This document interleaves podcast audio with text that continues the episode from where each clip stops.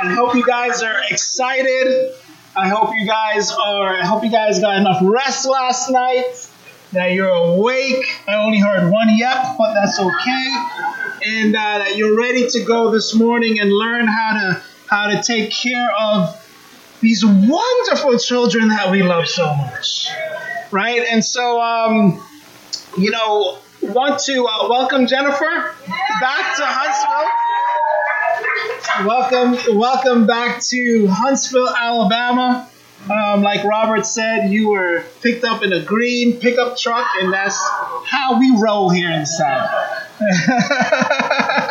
But amen. I think you're actually we're gonna take you back to your hotel in another pickup truck. So that's how, like I said, that's how we roll in the South, I suppose. But amen. So being a parent, guys, can be one of the most rewarding things, right? Rewarding experiences of our lives. But it can also be one of the most challenging and overwhelming experiences of our lives at times, right? And so whether you're a first-time parent or you've been in the game for a while, I think this is going to benefit everyone this morning. We have natural questions and concerns about parenting. And I think today I'm looking forward to many of your questions being answered. I'm looking forward to some of the things that are concerning you or in your hearts, that those things will be, that you'll get help for those things that you're going through. And so that's why we're here this morning, right? Is to provide you with the tools and the knowledge that you need to be the best parent that you can be. And Claudette and I couldn't think of anyone better than Jennifer Konzen to come in and help us with this. I think with the marriage retreat, we got so much help. And so, with this smaller time frame, get ready, because she's gonna bring it, pack it on for us, right? And so definitely to help us to navigate the ups and downs of parenting. So throughout this workshop, she's gonna share her insights and some strategies on a range of parenting topics that concern us as well. So let's get started on this exciting parenting journey this morning. Jennifer Konzen.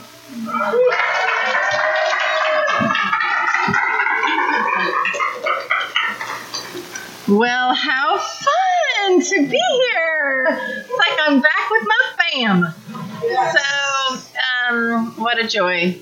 And I was just saying as we were strolling along in the green truck, I said of all the topics that a church might say, hey, can you come help us with? I mean, I got 4 kids. This is the one nearest and dearest in a lot of ways. So, because this is my picture. There they are, my 5. So 4 of them are blood. 1 is by marriage, which is the picture on the bottom. And actually, they're in Europe right now, but I'm going to see them on Thursday. The 2 that are married, standing next to each other there, almost to the left. And then the youngest, second from the right, he's graduating. We're all going to be in Spain. This is a presentation based on the work that I do, but it's very, very, very influenced by my own journey and the scriptures. Joseph, what does it say about him? I mean, he's like who you want your kid to be, right? All kinds of awful things happen to him. His brothers throw him in a pit. He's sold as a slave. Then they show up. They don't know who he is, and how does he respond? Right? I mean, you see he's forgiving. If you know the story of Joseph and all that he does in responding to his brothers who have harmed him so huge. He's forgiving. He's loyal. He's a reliable worker, right? Woo, right? He's really responsible. How do you get a kid to be like that?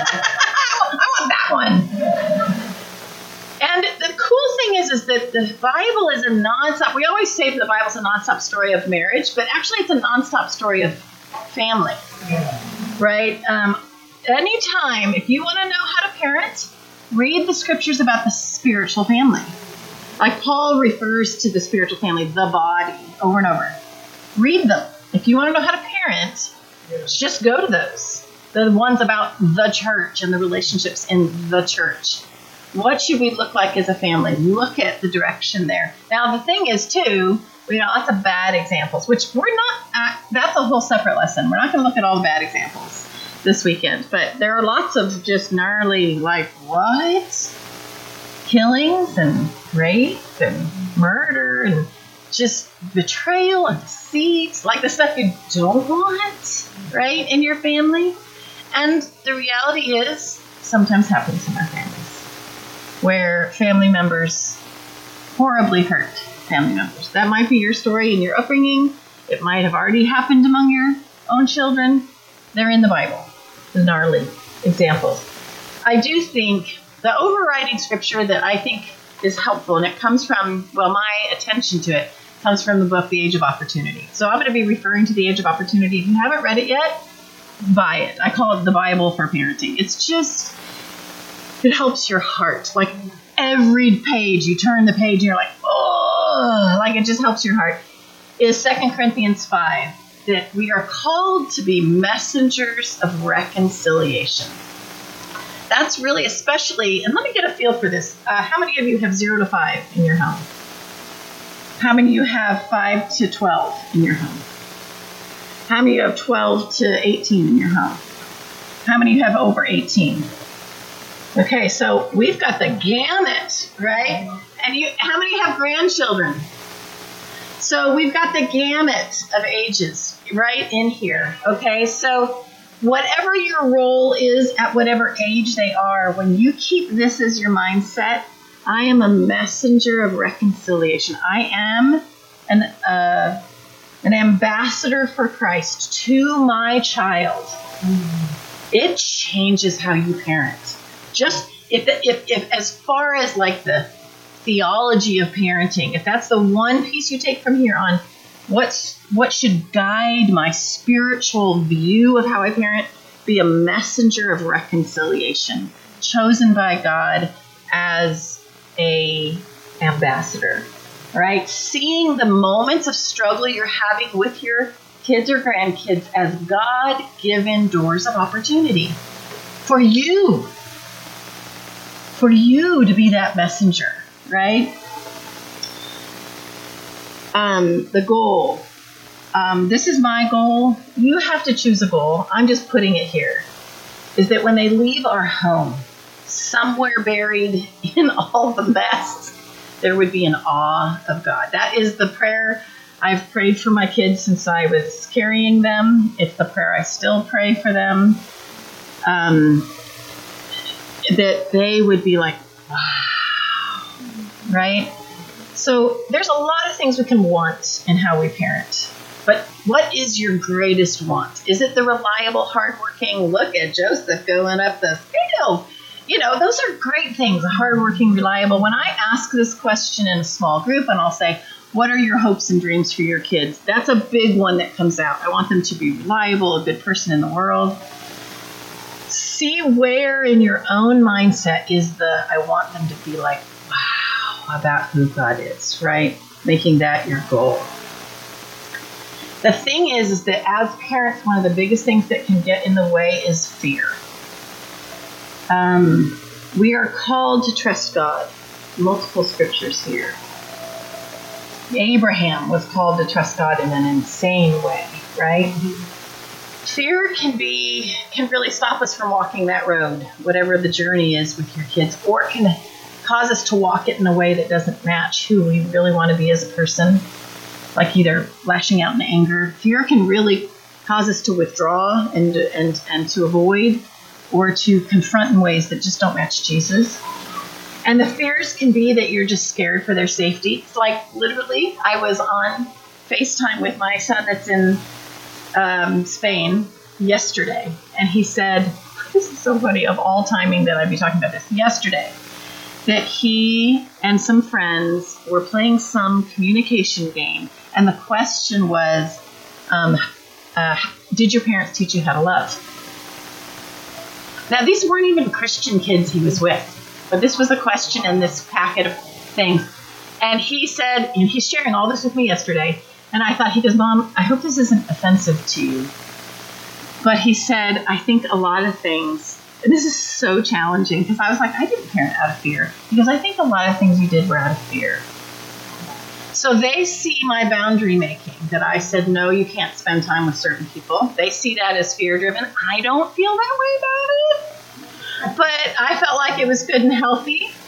But it was an interesting, it was actually really a cool conversation. Because I think it can sway you if you're all afraid versus, I think we are called to be wise and have really good boundaries, and we're going to talk about that today.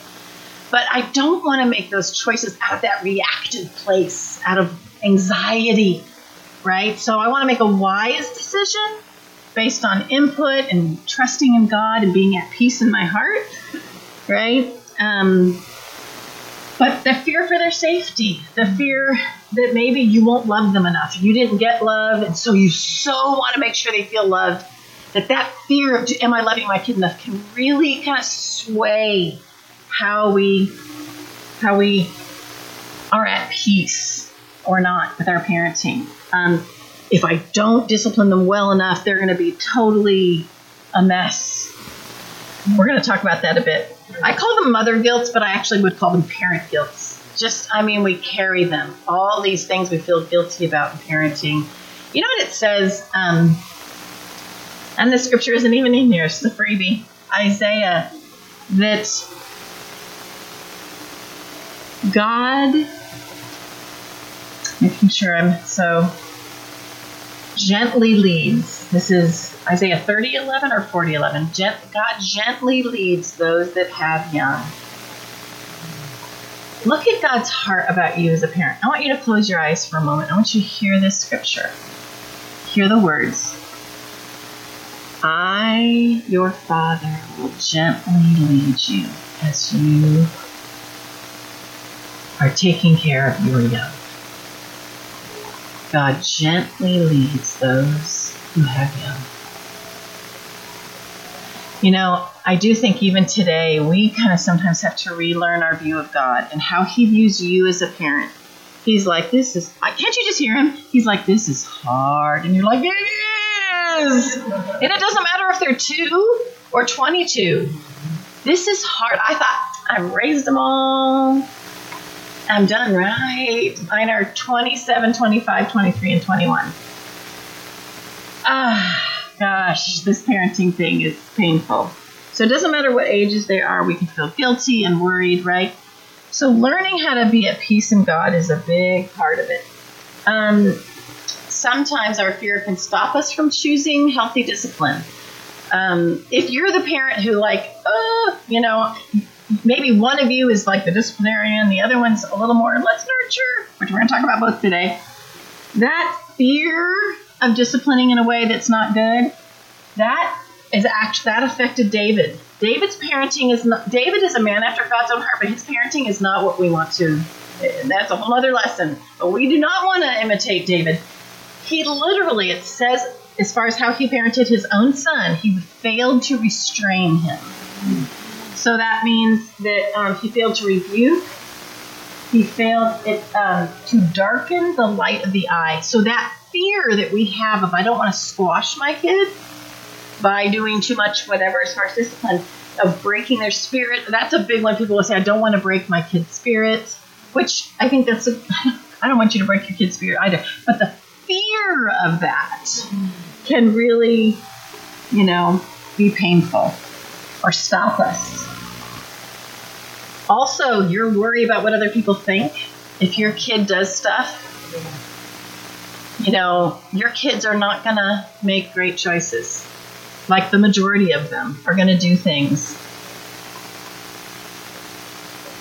that you look at and you don't want people to know what they did or what they said. One of my kids as a teenager said horrible things. He would use the whole that's so gay. So he would make gay jokes. He was so racially prejudiced, my own kid. And I was like, what did you just say? I don't think, like, and, you know, it's not only me that's impacting them. It's impacted by his whole society's in. But he's totally, when he became in his 20s, he went back to his Twitter and erased almost everything from his teen years because he was appalled at the stuff he put on there. But during those years, I was appalled. Like, is this kid my kid who's saying these things? I mean, thank you, Jesus, he's changed it. But man, that was awful, right? And so we can sometimes be like fearful of what other people are viewing us, how they're viewing us, right? If those things come out of your kid's mouth or choices they make, sometimes you might be afraid that you'll alienate your kids if you're too firm. So see how these fears can be so many different directions.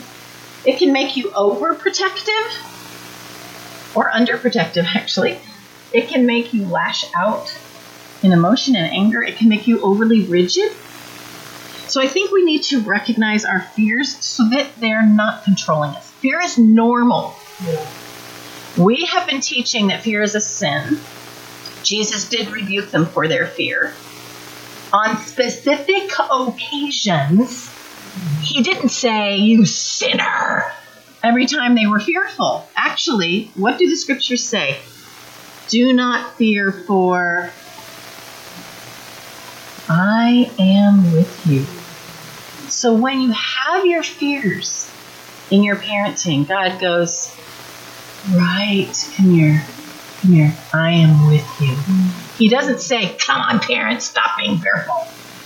You know, he's kind. He's the Father of all compassion and the God of all comfort. So he gently leads us that have young. He's not rebuking you for your fear. He rebuked them for their fear because he'd been teaching them that he was going to come back. And they still, even seeing his body, didn't believe him. So he rebuked them. So there's a place. But most of the time, this is a whole other lesson. You can listen to it. Actually, it's been recorded on Do Not Fear. It's a whole other lesson. God's kindness towards our fear and God's compassion towards our fear. So we will have fears. You might have fears about the really risky things they might be getting involved in. I mean, just letting them drive. But then what if they drive in circumstances that are literally dangerous? Like you find out they were under the influence in some way. You might be really fearful about that their suicidal behavior becomes action.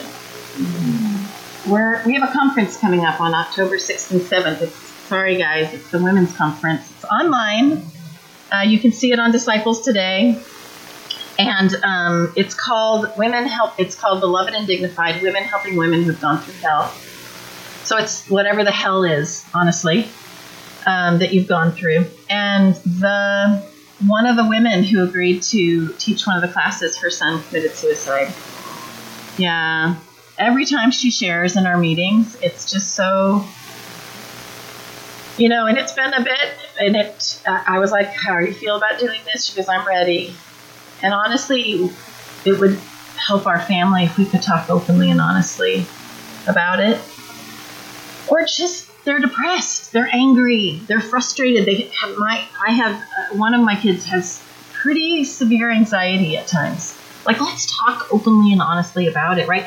So our fears for their mental health can cause some challenges. Or your fear, we're going to have the lesson this afternoon is on sexuality, our fear for their sexual choices. When I teach on sexuality, I let people know, you might be taking this class, and even today, but like the sexuality class, you know, that so that I can help my kids and I can raise them correctly around sexuality so they won't X, Y, and Z. And I'm going to tell you most of them, will do things sexually that just make your stomach drop and that you'd hoped they would never do because you had your own or you know about and you don't want your kid to end up, right?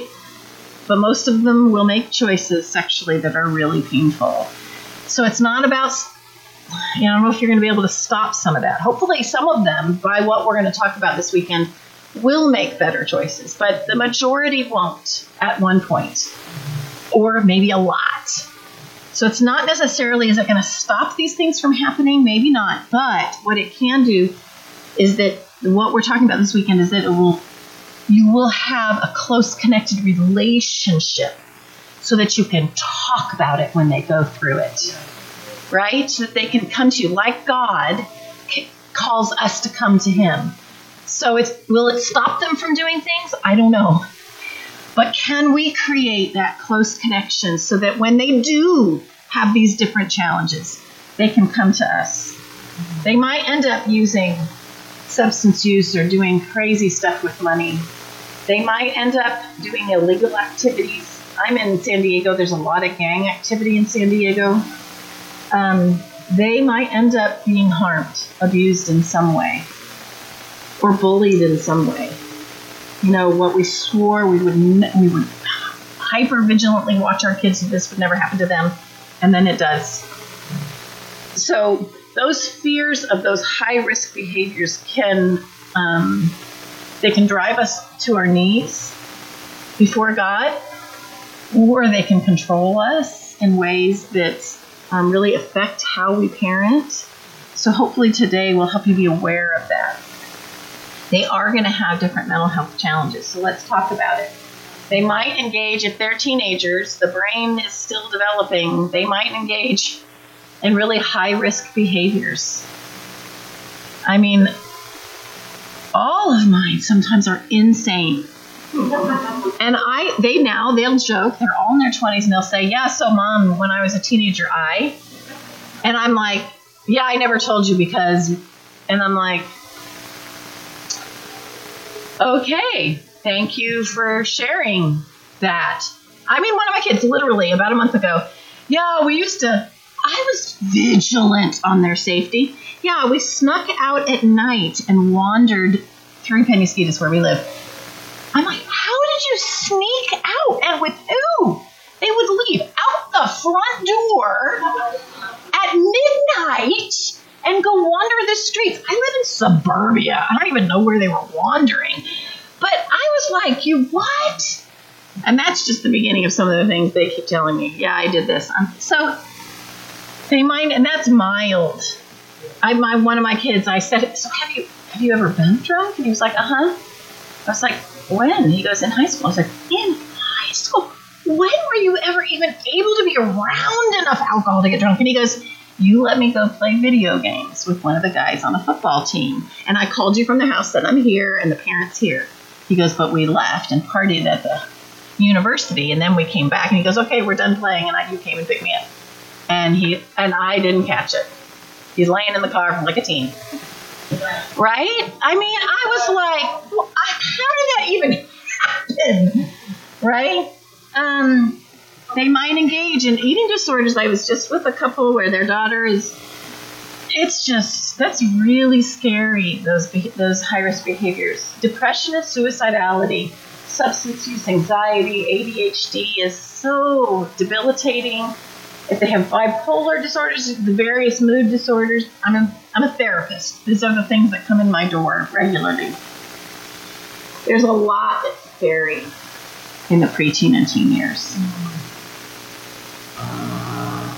And there's things unique. Let me just hit, for those of you, if you're middle schoolers, I just want to do a little bit of education here. There are some things that are unique to those years.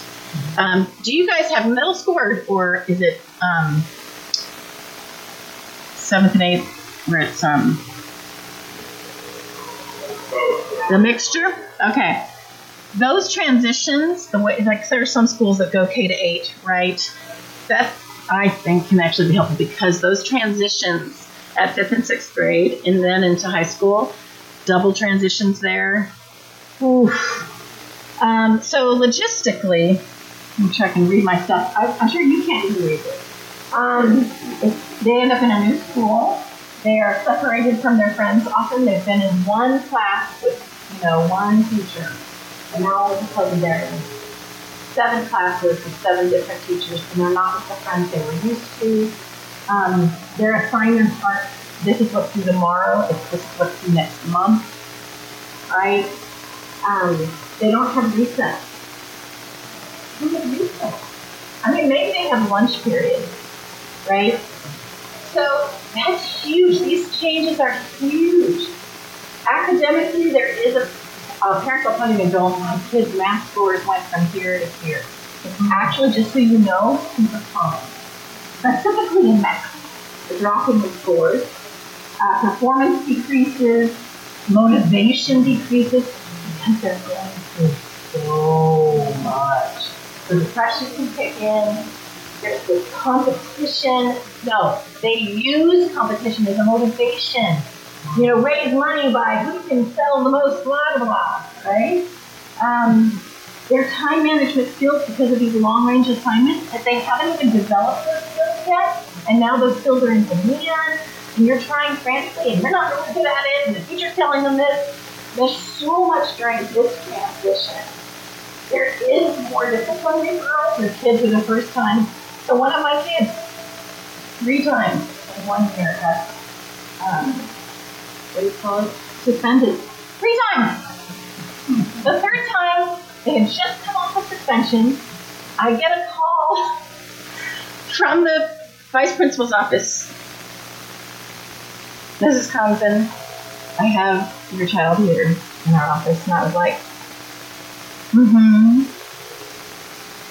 They've set off a fart bomb. They had to evacuate 2 classrooms. No. I bought fart things all through their growing up years. One of them was so bad. So I had hidden it back in a closet to never be used again. And my child discovered it and brought it to school and got suspended. And actually got suspended twice for stealing it. That was a fart. I was 6 years old. But I have to tell you, I laughed all the way to that. Oh, fart bomb! Seriously. So I just want to let you know if you're experiencing that, so is the world. These are hard years socially. They have really firm beliefs about how people do them, and you're trying to talk them out of it, and it doesn't work. So stop doing it. Oh, come on. No, honey. Buddy, they don't think that. So you're worried they're thinking that. Validate it instead of try to convince them, because it won't work if you try it. There might be trying out the dating thing. They might be experiencing bullying and they're not telling you. So one of my kids, when he became a disciple, it wasn't until he became a disciple. We're because we had time together every week with each of the kids, and we're sitting having a sandwich together. We actually just talked about it. I distinctly remember sitting there. He had just led a unity day group with the other students in his sophomore class, and he said, "Yeah, I was sharing with them about the bullying experience," and I literally was sitting there in my seat going, "The what?" And then he shared with me 7, 8, 9, and it's stuff that happened to me. Which, of course, I'm like, immediately, how can I be wrong with anything? But this is a developmental phase. They stop telling you everything. They used to tell you everything up until they were 10. And all of a sudden, they now start, they're just cognitively changing. So they're realizing that they have their own world and you have your own world, and they're trying to figure out how much to tell people. And it's so hard. But I'm sitting there, I'm frozen. I remember that feeling of just, what? Even right now, I'm telling you, I'm just everything in me. What? And he shared it with me a little bit more. And then I was just like, I told him, I'm going to sick. But you didn't feel like I'm talking. He goes, Mom, I'm in the second. It's just heartbreaking, right? So this is, and he was the popular kid. really smart, really athletic. I had no idea, right? He was having lunch in the library. Her voice was at the lunch table. And there's so many, but your acceptance is just the most important thing. I love this quote. This is from, I think it's Riera's book, Staying Connected to Your Teenager, second grader's book. School is a social event interrupted by a few classes. I mean, their social life, and so we can mock that, but that's actually developmentally appropriate. Yes, you want them to be a good student, sure, but their focus on the social piece and their friends, and if you say you need to stop worrying about what your friends think, that is a developmentally appropriate fear at that age. It's actually a healthy development. What do I do with how people view me? Their brains are literally developing so that they know other people don't think like I do. So that's a metacognition. That's a good thing to develop. But we can be sometimes not kind about their fear about what people are thinking about them. It is the time of the lowest self-esteem rate. Like if you study child development, that middle school years are the highest time of low of self-esteem problems. So much self-consciousness. I had a mom call me. Her daughter she's 15 and wanted a nose job, and she was just devastated by what she perceived as far as how people were viewing her, right? And she was sure people were viewing her negatively. The reality is, the mom kept, no, you're beautiful, right? We had some practical conversations about that if they're going to make permanent changes in their body, see if you can have that change, wait till they're an adult. You know, I gave her some input. She wasn't a client. She was somebody coming and asking my thoughts. She kept her nose. She's now married with kids. She's beautiful. But you know, this is common during those ages, male and female. Physically, they're going through puberty, so the hormones are crazy. They've got pimples, and oh my goodness, the whole pimple thing is so just emotionally hard that everybody's staring at your face, and they might be saying stuff. Kids can be terrible, right? By the way, I'm going to send all that. You guys have all these slides, so we will make sure you have all of them. The breasts are developing either early or late. Like they're either, one client of mine said she got called a zipper, or the opposite. Well, you're developing nicely. Like inappropriate body comments. Come on, son, you need some muscle there. You know, just stuff about the body and how it goes. And then this whole thing about these years, people will say it in the grade school years to the middle schooler. You better learn this now because next year your middle school teachers are going to expect you to know it. So parents will literally use threatening language. You better get this now so that when you then, and they'll do it in high school. You better get this now because in college you'll be. So we'll use that kind of threatening language to get them to do X, Y, and Z, right? Which, of course, we do that, honestly, here's a freebie on evangelists. We use shaming comments to try to get, so when's the last time you had a good quiet time? So brothers and sisters, when's the last time you studied the Bible with somebody, right? I actually just did a whole lesson in one of the churches to their staff about, don't be doing that. But the reality is,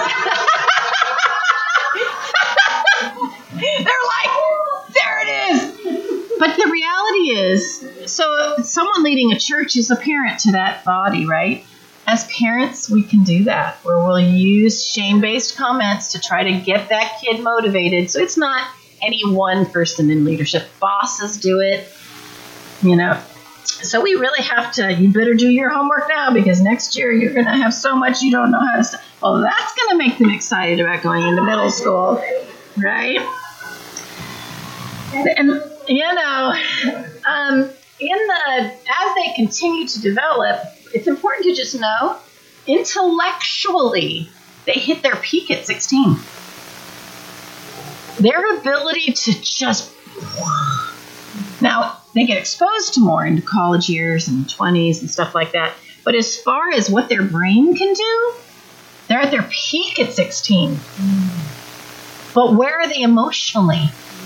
So the white matter of the brain, the gray matter's on the outside. Then you have these connectors on the neuron. You have the gray matter is this end of the neuron. Then you've got this long strand that's covered by a white strand. And then you've got the dendrites that are talking to the rest of the neuron. This white matter that connects this end of the neuron to this end of the neuron doesn't fully develop. So the connections from what am I thinking and feeling to what should I do, the executive functioning of the prefrontal cortex, the connection between rationally thinking and emotional thinking isn't fully developed till about 25. So their intellect is there. And you sit down and you have a conversation with them. Son, daughter, and they're like, yeah, I got it. And then minutes later, you're like, did we not have this conversation? And we get frustrated and we think they're lying. There's just the connectors. They get emotionally driven. Boom, all that intellect goes out the window. So I think sometimes it just helps your patience with them to realize they're still growing. So I'm going to patiently walk beside them when they do X, Y, and Z. That's why risk-taking is so high at those ages. So there's just a lot physically happening. With puberty, they'll say, they need to sleep more. But they're getting up at 6 or 7 for school or sports. I mean, it's just their sleep patterns are really disrupted. Should you keep electronics away from them as long as possible? Yes. Now, that you might be well past that, but you can still put all kinds of stuff. You can and should be in control of their electronics so that nothing works after they go in their bedroom. Those electronics, in fact, don't let them take them to their bedroom. The phones were left out in the hallway in our house. They couldn't take their phone to the bedroom because phones became a thing when mine were entering high school. And so you can have your phone, and we had all kinds of restrictions on the phone, but you can't bring it into your room. You can't bring any electronics into your room. So consider that. You might be like, oh my gosh, we'd be in for a rebellion. I don't know what you need to do, but if they're older and already in these patterns, then sit down and show them the research. Go look it up. Electronics at night, not good for you in any way, your sleep cycles and any of it. So if you haven't started those years yet, then start that pattern now. That this is just how we do it in our house, including mom and dad. Okay, there's a picture. I use it in my marriage workshop sometimes of the married couple. They're both sitting propped up in their pillows and they're both on their phone. Right? What are you like in bed? So really consider, if you're going to say this to your kids, then you'd have to live by it, right? So this brain development is a thing. They're just learning as they come into the high school years, abstract reasoning, where they can make a hypothesis about something they don't know about. So this is really important when it comes to spiritual development. The idea of heaven and eternal consequences, they're just coming into that understanding in the teen years. So the ability to know that I'm thinking one thing and you're thinking another, and I'm thinking about my thinking. So I thought this thought, but how do I actually feel about the way that I just thought that? That's called metacognition. That's developing during the teen years. But that abstract thinking is still, remember, all those pieces are still connecting. So you might think you're getting through, and right, it might be 10 years before they get it. That prefrontal cortex. The plasticity of the brain is crazy during the adolescent years. Do these formative years lay certain foundations to the way they think? Yes, they do. The stuff they were exposed to at 4 and 5 is deeply embedded. Stuff they're exposed to at 14 and 15 is deeply embedded for life. It is true. But there's also this crazy plasticity going on. New neural pathways every day from the brain development specialists who've studied it. So there's this mixture of once exposed, they're exposed. And this constant ability to grow and change. So important to kind of know that as your worry comes up. Socially, they need to have more and more autonomy and to become more and more independent from you. Parents are usually really worried, my child who used to talk to me is no longer talking to me. So that's not uncommon. Their ability, it's important that they, like even when it comes to discipline, having them be a part of choosing the discipline. Like literally, let's say they did something and it's atrocious and you have some ideas of how you're going to sit down with them and just say, well, like making them a part of the big choices in life.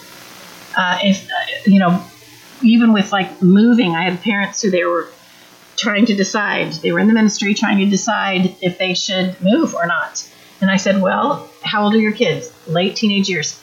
I would say they're not the final say, but they should be a part of the whole process. So making sure that their autonomy is a positive thing for you, that you're seeing it as a positive thing. They don't like you for a while. Their perceptions of you as parents, they start to disagree pretty strongly all the way through the 20s. It's usually not until the 30s that they look at you and go, oh, actually, that was probably a little challenging for you. You might have noticed it yourself. You might have had really painful parenting stuff happen to you in your upbringing. And then you hit your 30s.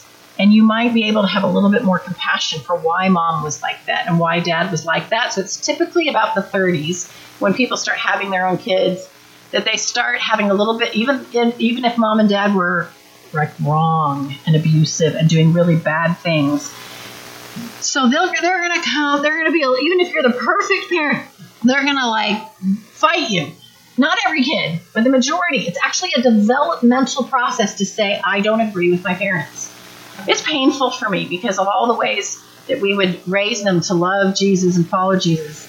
And then they'll disagree with like basic tenets that I think are foundational to life. You know, I have to keep reminding myself they're in their 20s. You know, the seeds I've planted will grow, right? They will be more, their friends are going to be more important to them. And actually that's healthy. I'm going to talk a lot about how to stay connected to them. They're going to be experimenting a ton. So socially. So just to really kind of, oh, this is so small. Just to see the difference between these different parts of life. There's in the, they go from developing their identity to having a more established identity through the teen years, especially into college. They go from being awkward in their bodies to having a more, this is just how my body is. So it's a process. They go from being more worried about peer influence to having a more balanced, letting you influence them as they mature. They go from, I have to go look at my own words. They go from complaining about you and letting you influence them, especially in others. They might have a few years ahead of you. They go from resisting all of their credit to being able to go, I get it. Right? They stop being affectionate. That's really important. Not every kid. They'll stop. They're afraid to figure out their autonomy, right? So they might not be as affectionate. And then they start cooking really good. I noticed that, especially with cousins. You know, they went from that kind of not cool anymore to now they're more healthy. They are so self-focused. They are in the house that they're going through. To this growing ability to self-focus. You might have one of those kids that holds those people maybe in an unhealthy way, and their own autonomy and differentiation of people. They are very present focused, and they're not thinking their long-term stuff. So just better capacity to think long-term in your life. You need to understand that if you don't get it, you still can't get it.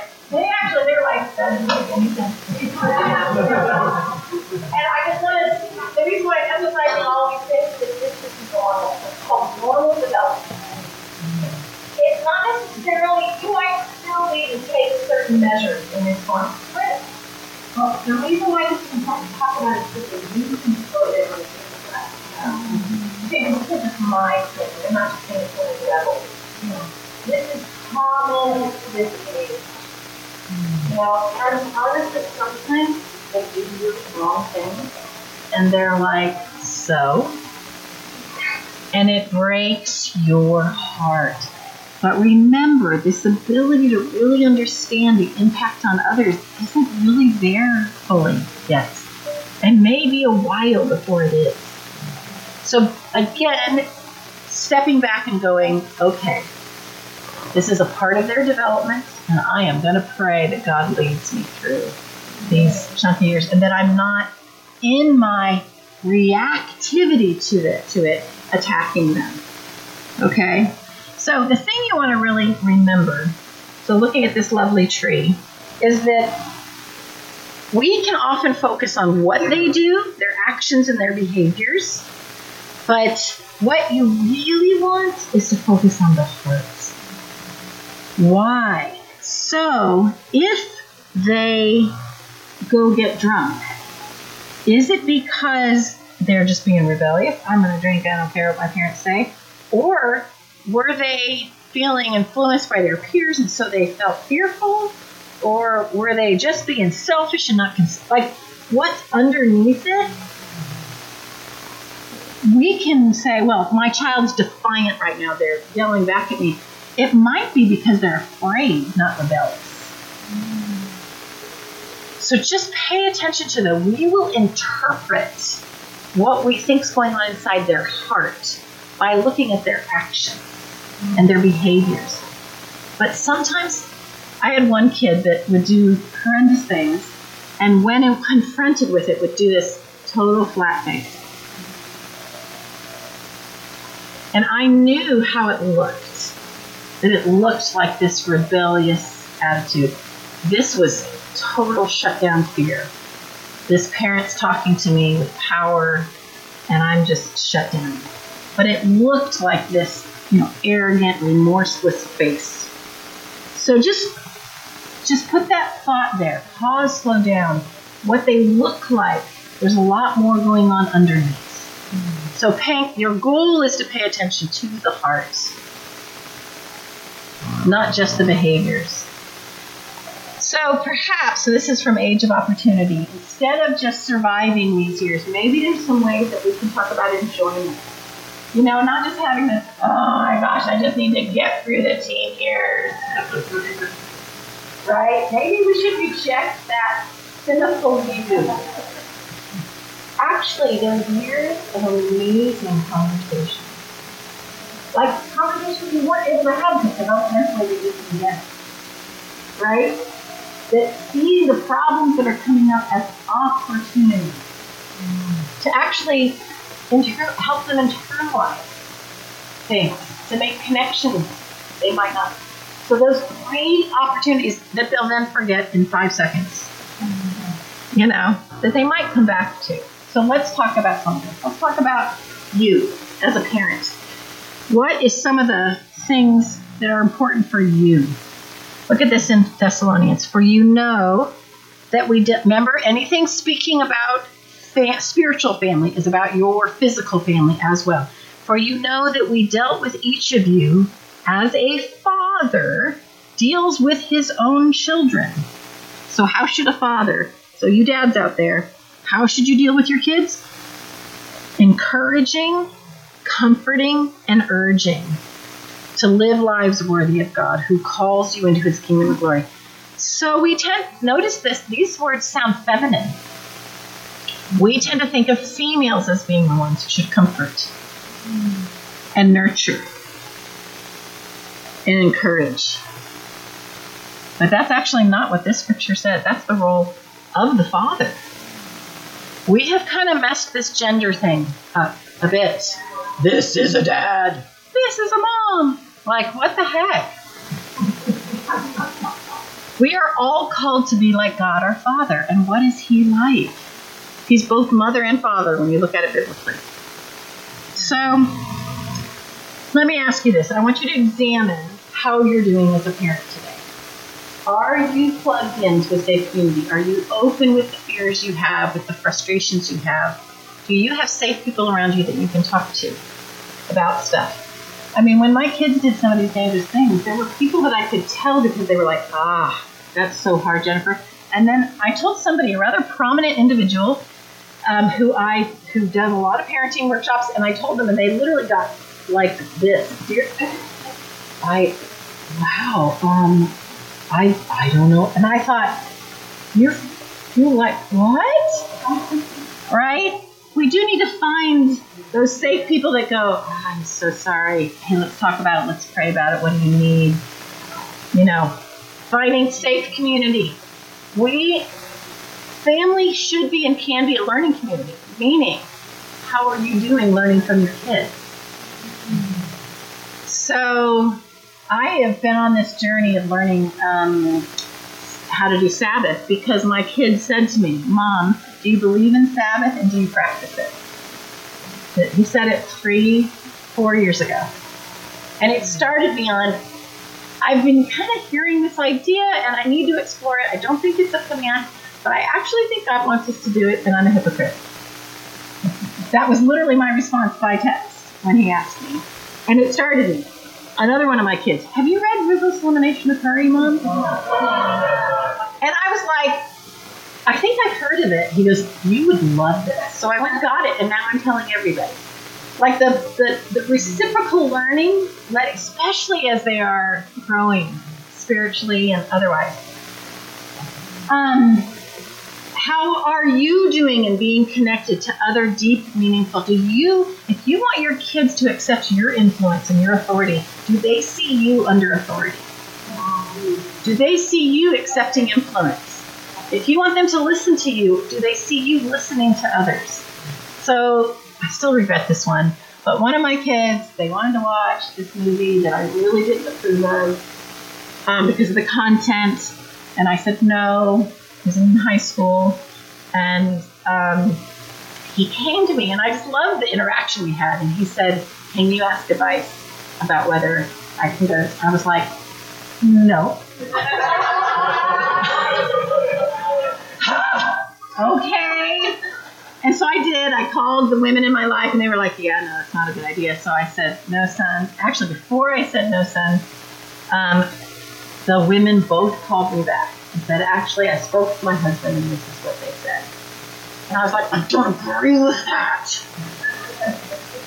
So I prayed. I made a decision. I actually still feel like it was the wrong decision, actually, as far as what to expose him to. But I think the process like that is what was more important, that he knew he could influence me, that I had people in my life to correct me, and he watched me be corrected, right? I still think it was not a good idea. Do you get offended at what the teachers and coaches tell you about your kid? Now, you should be their greatest fan. There were times where I had a teacher who said a horrible thing about one of my kids, and I went, and we met with the counselors, the vice principal. This is unacceptable. So we need to advocate for our kids, but at the same time, those other people in their lives are. I had a janitor sit down next to me. He goes, oh, you're so-and-so's mom. I am. Oh, yeah, they're awesome. I didn't know. Tell me. I was like, oh, that's so cool. Wow. You know, that's amazing. You know my kid. Yeah. You might want to know also. And so, this is before the fart bomb. I learned so much from that janitor. So learning from their coaches about what they see in their character. I mean, I kind of think I overtook some of those things and became, again, because of our fear of what people think. I sometimes dealt with that in ways that I look back and go, I probably should have advocated more and believed in my kid more. I so wanted them to make good and right choices. So I would say I erred too much on that end. But the reality is, are you humble to their insight, or do you get personally offended by that they're questioning your parenting, right? So do they see you whining and complaining about, say, authorities, even at church, or about your bosses, or about some other authority figure in your life? So consider that. I had a mom I was working with, and she got pulled over by a cop, and she just went off and off and off. She was speeding. She got pulled over.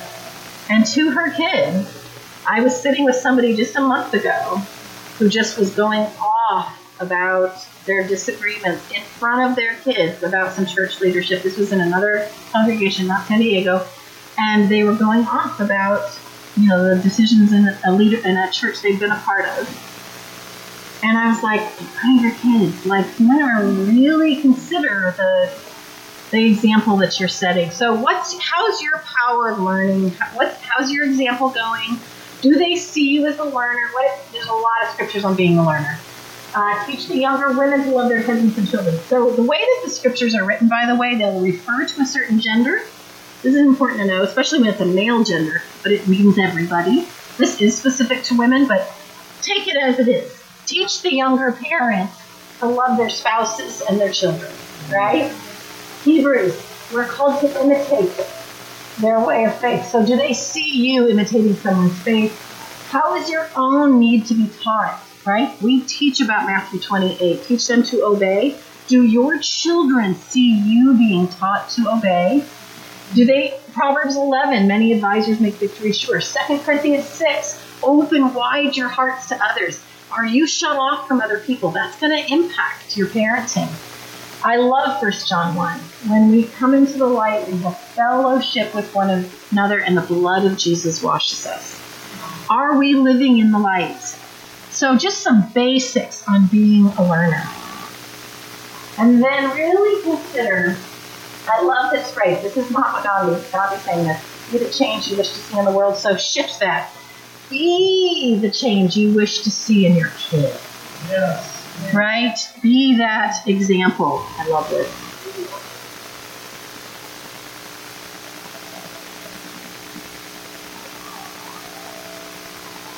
When I was your age, we didn't have email. Of course, they would say social media now.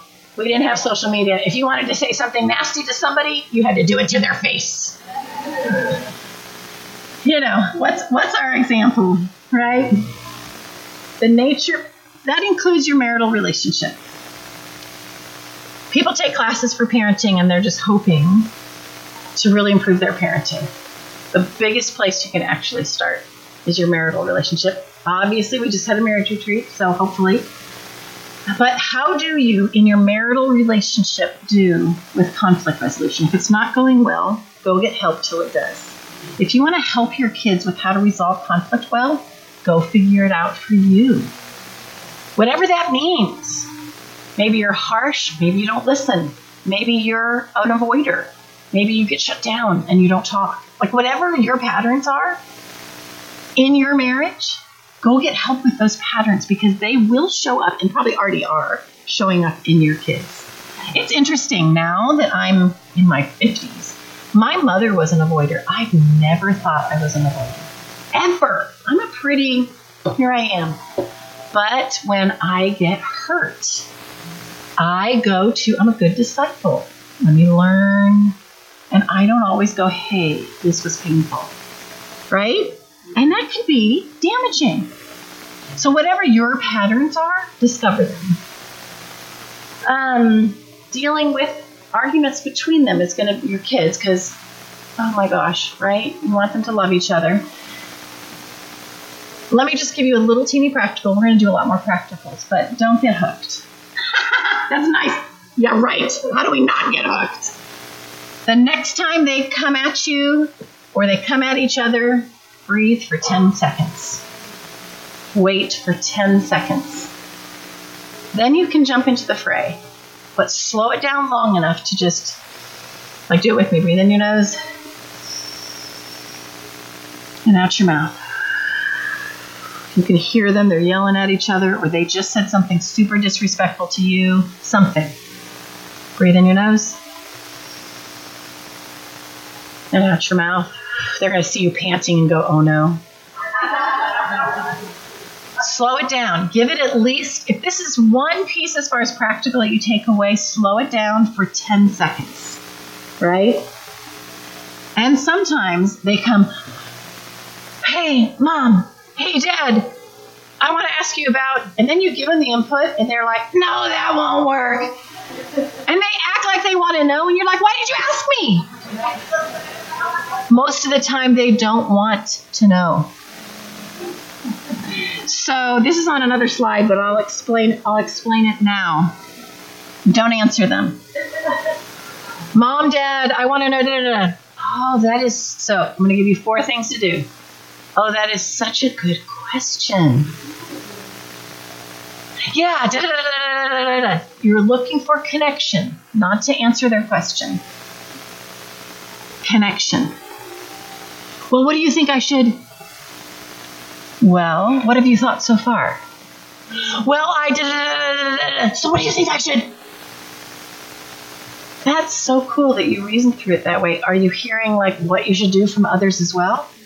Yeah, so-and-so thinks da-da and so-and-so says da-da-da-da. What do you think I should? If they ask you 4 times, then give them your thoughts. But wait 4 times. Don't, because most of the time they don't really want to know. They just want to talk to you about it. And you have an opportunity by just saying, tell me what you're thinking, you're going to be more connected. So slow it down. Don't get offended when they refuse your advice. You probably gave it too soon. That's probably your mistake. There is a way to ask and to disagree that's respectful. You should expect them to have respectful tones, right? But they also, remember, developmentally, they want to debate. And that's actually healthy. So there might be times where you blow it. And this is huge. In that conflict with them, if you blow it, one of the most powerful things you can do is apologize. Go to them and say, I did this and I shouldn't have. I said this and I shouldn't have. My tone and my attitude was this and it was just unacceptable. Yeah. But honestly, these teen years can bring out the worst in you, the worst in me, the worst in us, where we say and do things we thought we wouldn't. And then we're like, so my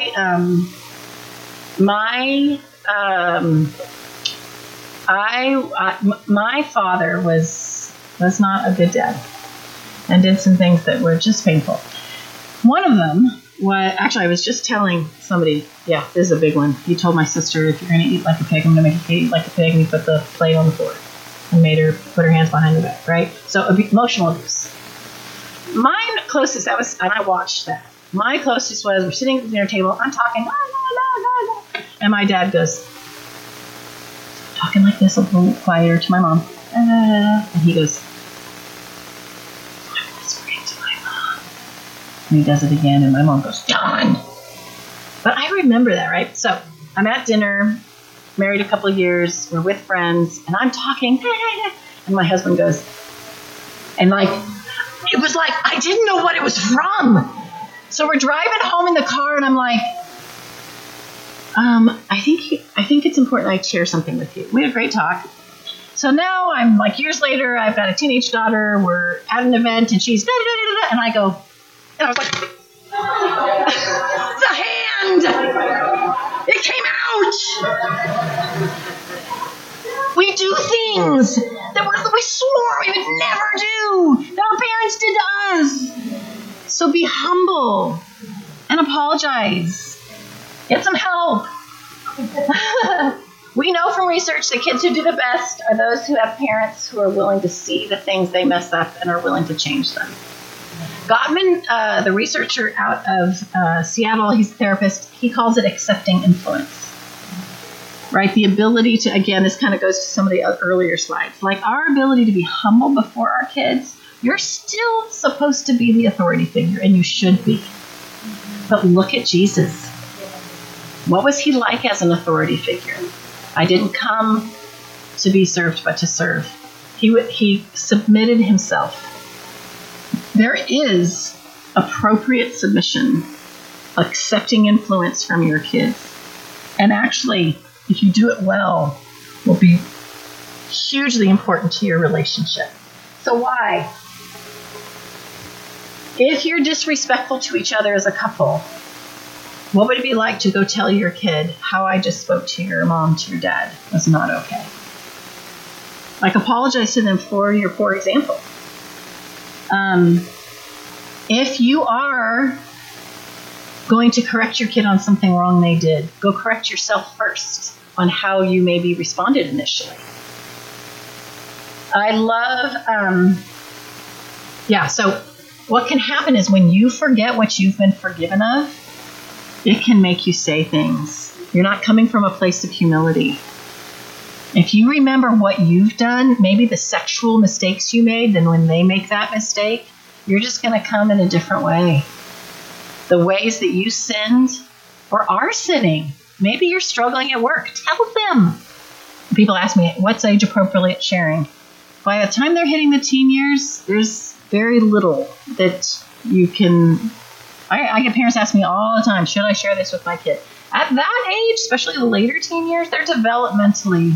It's a healthy thing to start being quite open with your own challenges. I'm not saying every detail, but with this is who I am and this is what I struggle with. The book, Age of Opportunity, Tripp actually goes over 5 different idols that parents need to be aware of. The idol of comfort. I have finally sat in this chair after working hard all day. And you come in and you guys are going to argue, I'm finally relaxing and you guys have to. What's that? That's an idol of comfort. I'm worshiping my comfort and you are messing it up.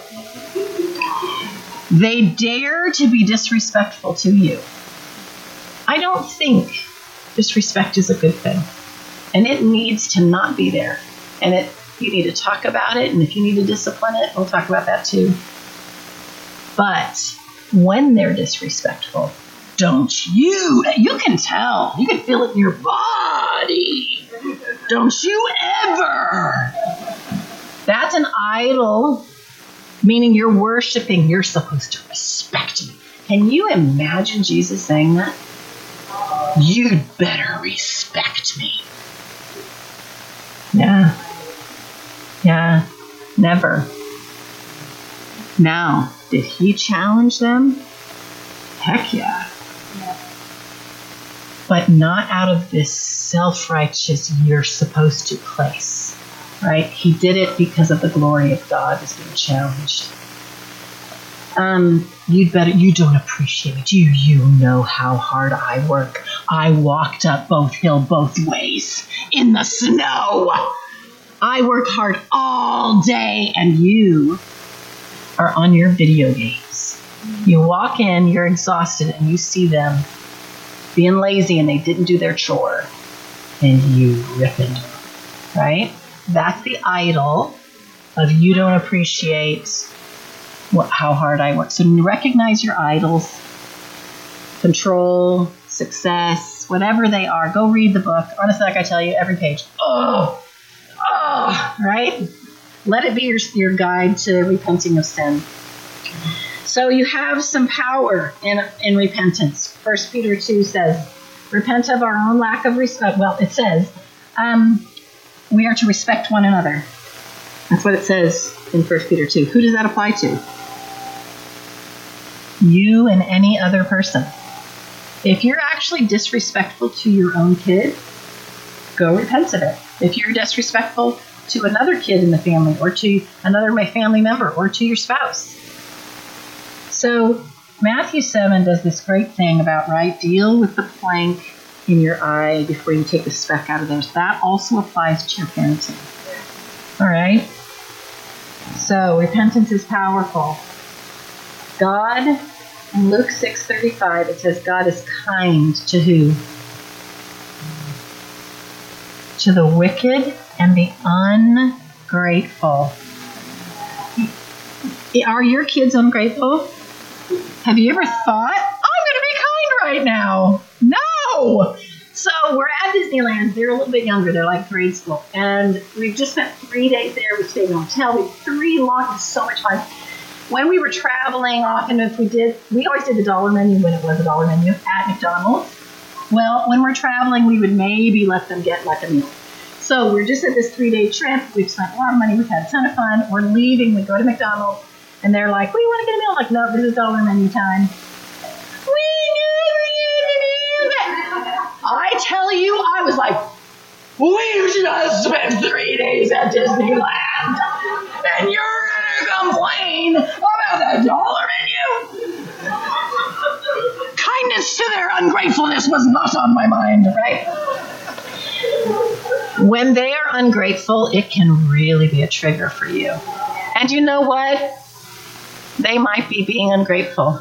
You worked hard on this meal and they complain about the food. Grandma and grandpa are coming to visit and they're so ungrateful for grandpa. Whatever it is, for you, for something else, when they're ungrateful, consider the fact, am I being like God? I know, right? You are a sinner, so don't be surprised when they are.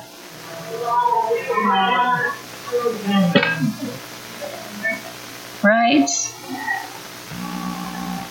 Okay, so how do you start this road? I've kind of pointed out some of the big challenges and the problems.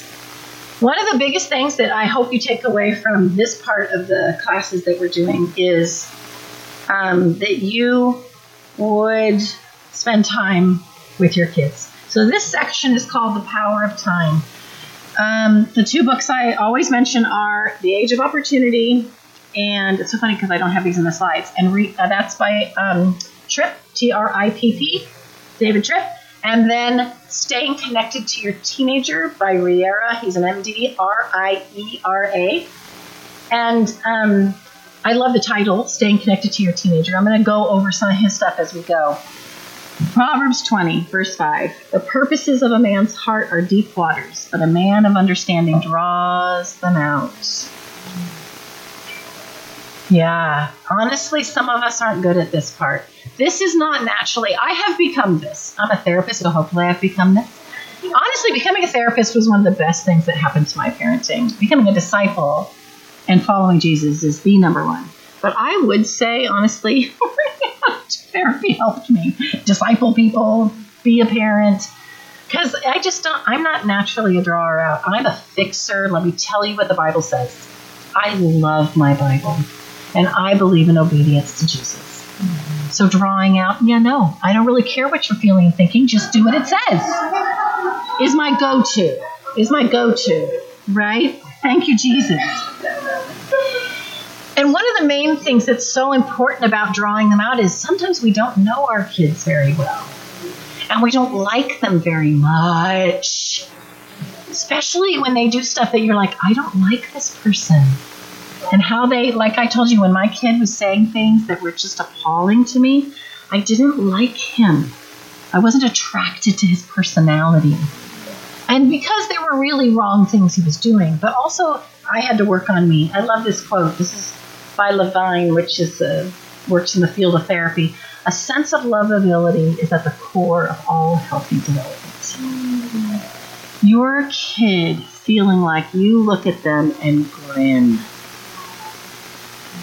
You might not be feeling like that about them right now. So we're going to talk about how to work on it. And actually the power of time with them is one of the biggest ways to work on it.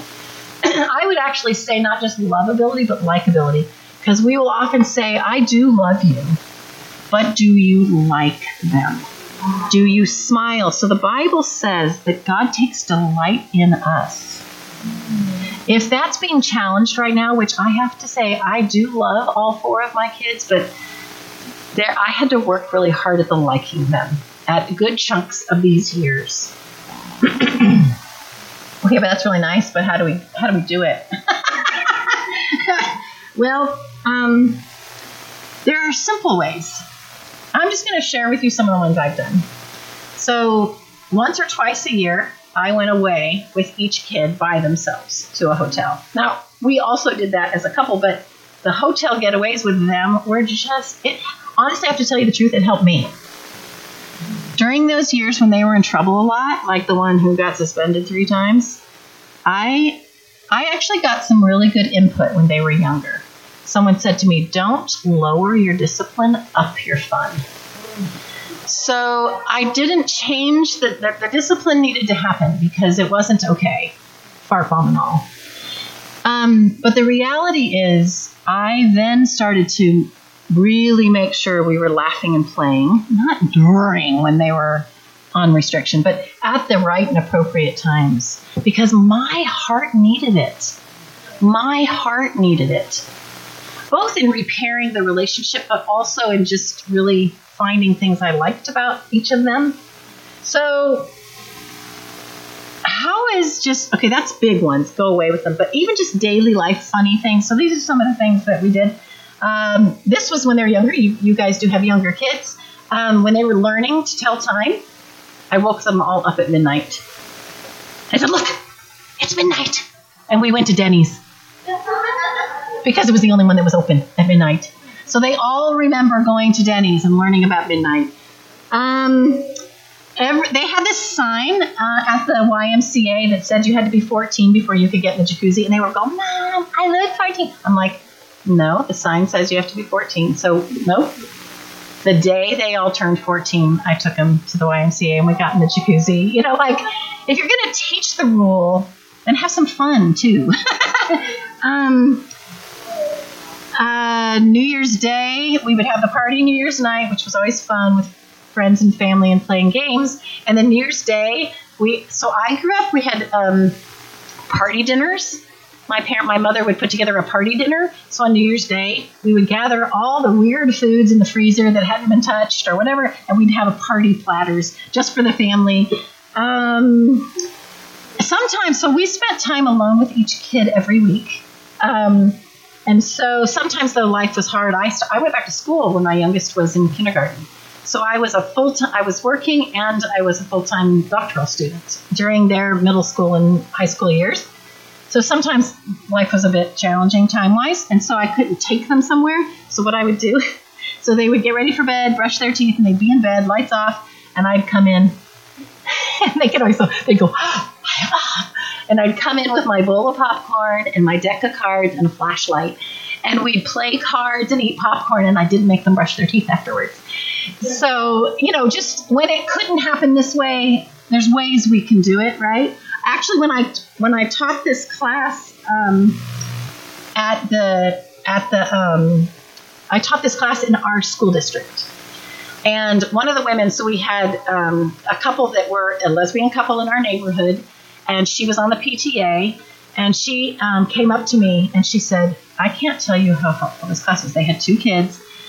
We had pizza. She was in charge of the meeting, and we had pizza at the meeting, and she took the leftover pizza." And went in that night and ate pizza with her kid in their bed. And I was like, that's so cool. You don't know how you're going to share your faith. I shared my faith. I didn't share scriptures at that. It was a community meeting. But I shared my faith, and somebody put it into practice, right? If they ever noticed 7-Eleven would happen, Mom, it's 7-Eleven! And we'd go to 7-Eleven, get a Slurpee most of the time. So whatever your connecting weird, funny moments are, maybe you need help finding them. Go steal mine. I don't care. You know, bring joy back into your parenting, right? Spend fun time with them. It helps your own energy levels. It recharges your battery. Riera does this really cool thing where he talks about his teenager who wanted a car, and he was like, no, you're not getting a car. You don't have any money. You don't have to take care of a car. And she kept pushing and pushing and pushing for wanting a car. So he's like, okay. So they go get an auto trader. You can tell how long ago this was. They go get an auto trader, and they find one. He takes her there, and it's this total fixer-upper, like it's going to need tons of work. He knows nothing about cars. And she goes, we can't get that car. And he goes, I know I don't. She goes, you don't know anything about cars. I know. We're going to learn it together. So he went into an uncomfortable place to connect with her, right? He talked about how the years of learning how to remodel this car were so connecting, right? So he calls it shared disequilibrium, where you're both kind of, I don't know. Go do it together. Put yourself, what is something that they want to do My kids loved video games. I swore when they were little I was going to learn them with them and play with them to be the cool mom. And my sister-in-law is. She's the cool mom who plays video games with her kids. I hate video games. But when they were in their, like especially their senior years, and they had a lighter schedule and they'd be playing their video games, I ate my lunch and I was in my doctoral program and I sat next to them doing my work. And every now and then I'd say, so where are you now? And what is this? And guess what would happen? Somewhere along there would be, hey, I have a question for you. Put yourself in their spaces and you'd be shocked what they'll do. What they'll open up to you about, right? Shared disequilibrium. And, of course, laughing together. I love this quote. Laughter is the shortest distance between two people. Laugh with your kids. The quickest way for a parent to get a child's attention is to sit down and look comfortable. Isn't it true? You're finally... And they're like, hey, hey, hey, hey, hey, hey, hey. And then that idol of comfort can come in, so... Consider, right? Okay, the power of time. Pursue your child. They will tell you, I don't want to spend time. No, I want to spend time. They'll act like they don't want to spend time with you. But they wouldn't mind a burger. So go get a burger. They wouldn't mind you buying something, some clothes item. So go do it with them.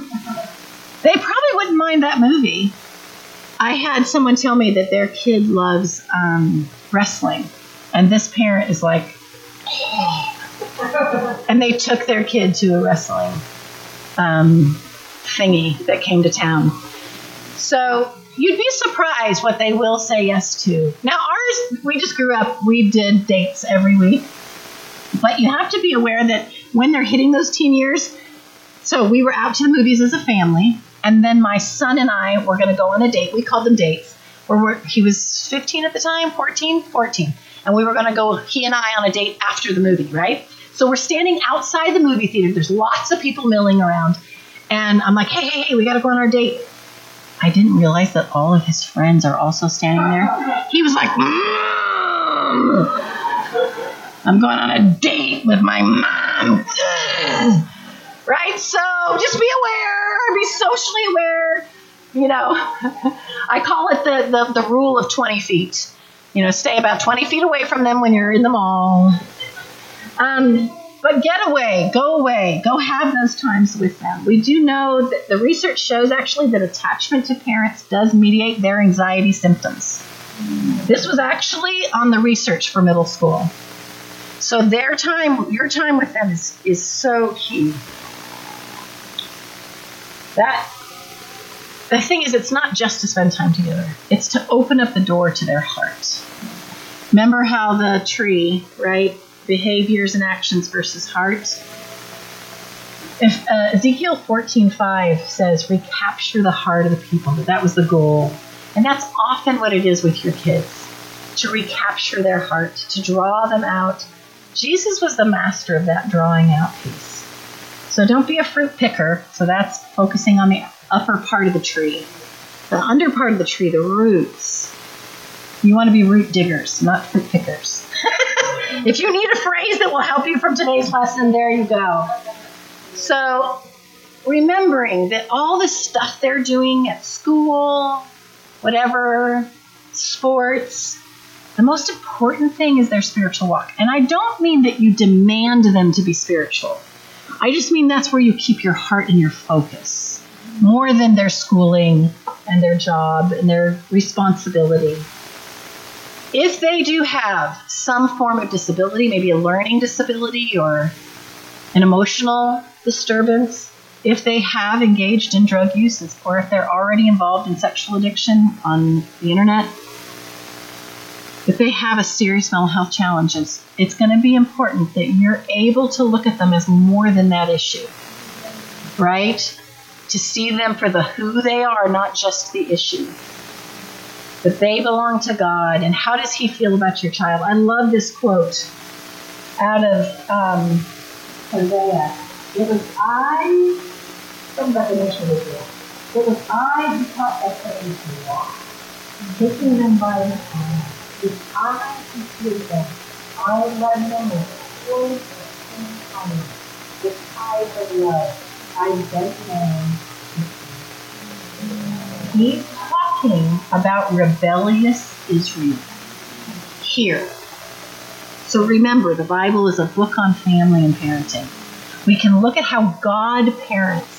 He absolutely, we're going to get there. Everybody's like, when are we going to get into the discipline part, Jennifer? He is a God who disciplines. But look at his heart, even in the discipline. So do some regular, consistent. So this is still the power of time. Regular. Here's the power of 20 feet. Stay 20 feet away, 30 in the mall. But if you're going to have time with your kids, make it normal. This is what we do each week. This is what we do each month. Make it regular that they wait. And if you set the time with them and you have to cancel it, you reschedule it. Always. Right? All right. The power of the spoken word. How you talk as a parent. We've kind of hit some of this. If you're going to speak the truth to them, speak it in love, not frustration, not harshness. This is from Age of Opportunity. Tripp says, if you fail to speak the truth in love, it will cease to be the truth as the purity of its content becomes corrupted by your frustration, impatience, and anger. So we need to speak the truth to our kids, but we need to do it the way God does. In love, truth in love. So on the spoken word parts, very overlaps with the time thing. Be in constant conversation, but shift your expectations. They don't want to have long conversations most of the time during these years, right? So also make sure you're really encouraging. The scriptures in Hebrews say that we need to be encouraged daily. How often? Daily. And be specific in how you encourage them. Hey, I noticed this the other day when you were talking with your friends, this interaction you had with that teacher, this way you responded to your coach, how you did with this program you're in. I noticed that. Be specific in your encouragements. And do it wherever you go. Honestly, driving, so there's a difference between face-to-face when you're having the burger and when you're driving down the road, or you're sitting next to them when they're playing video games. Like, conversation shouldn't just happen face-to-face. Or when they're younger and you're still coming in at bedtime, maybe you do it all through I scratched their backs. They were so fun. Till their later teenage years, they wanted me scratching their back, and I would sing a song. So I would sing a song and scratch their back. They loved that. Now, as they got into later teen years, they were like, that's okay, Mom. And that doesn't have to do with, they actually still liked it. So my adult boys have literally mentioned to me, this was so interesting, coming out of one of my kids who doesn't express this kind of stuff much, because, I don't know. And he literally said to me, yeah, I'm going to scratch my, and it came out of the blue. He didn't say because you did. He just said, the idea of scratching your backs as they go to sleep is so appealing. And I didn't go, yeah, because I did that to you. But I knew where that was from, right? So taking that time, wherever you go, grab the opportunity. It might be when they're defiant. Go get the ice cream. When they're bored, engage with them in whatever they're wanting to engage in. When they're frustrated and their tolerance is really low and they're just frustrated and they're just having what you call delayed gratification, not getting what they want right away. We tend to pull back when they have all of these attitudes, but those are actually great opportunities to hug them, to sit next to them, to go on a drive with them. You want to go on a drive? You want to go get a burger? Right? So take the opportunities as they come for what you would call constant conversation. So that's where it says in Deuteronomy, as you walk along the road. Now it might be as you're driving in the car, right? Whatever that is. So I just wanted to point this out. So what I was referring to was Hebrews 3, where he says, first, they have a sinful, unbelieving heart that turns away and is hardened. But what does he say is the medicine for that hard heart? It's the daily. He says, encourage them daily, right? That's actually what they need, literally. So constant conversation, daily, being specific, drawing them out. I've already talked about that, so some of this I'm realizing.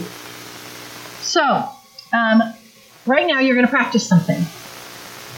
We're going to look at these scenarios, and you're going to, this is a very brief practice, but it's important. Out of these situations, you're going to listen for one word they say, and you're going to listen because you're going to pretend. You're going to do a role play right now with you and the person sitting next to you. It's either your spouse or just a friend. Might be two or three of you sitting next to each other, but no more than three. So when they say, the bus driver yelled at me and everybody laughed, you're going to find one word in that, and you're going to make a statement to show that you understand. Okay? You're not going to draw out yet. All you're actually going to do is reflect and validate. Okay, we practiced that at the marriage retreat, right? So here's the scenarios. I'd like to punch that kid in the nose. Okay, what we might go, you can't, whatever. But instead you're going to go, you want to punch him. You must have been pretty frustrated. So you're just going to take a word and say one thing that sounds like you understand. So I'm going to switch. It's going to go between those and this one. So about a minute in, I'll just switch it so you can see some other choices. So pair up with somebody. And the other person is the teenager. Okay? So it doesn't have to be a family member. It can be a total stranger even. You're just doing a role play. And one of you is going to... So choose now. Choose now. Who's going to be the teenager?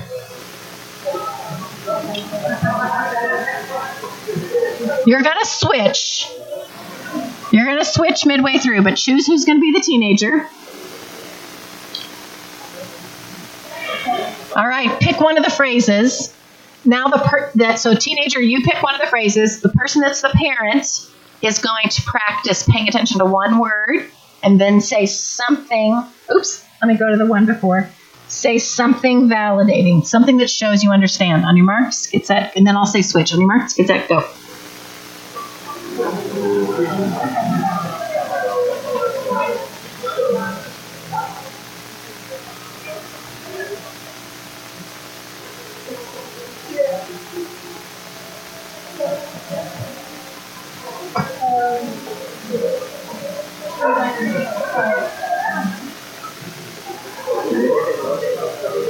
Okay, now do a second one. Same person as the teenager.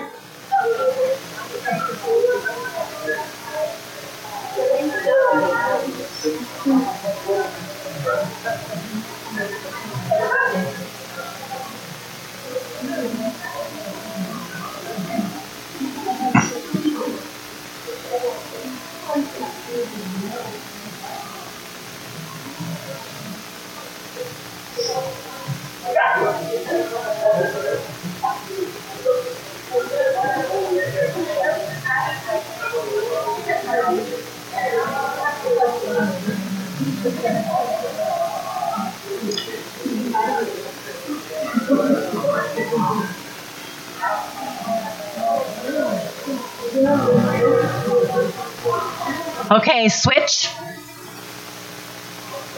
So the other person's the teenager.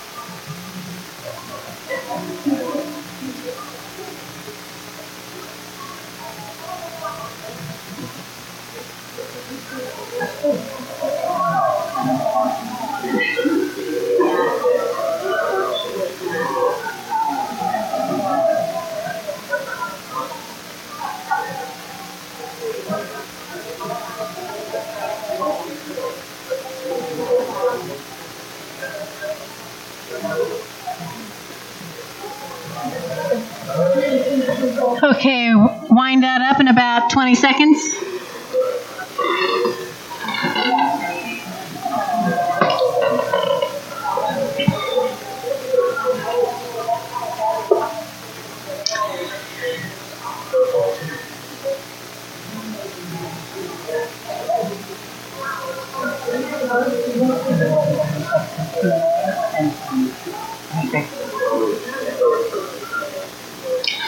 Okay, go ahead and finish that and face this way or however you're comfortable sitting.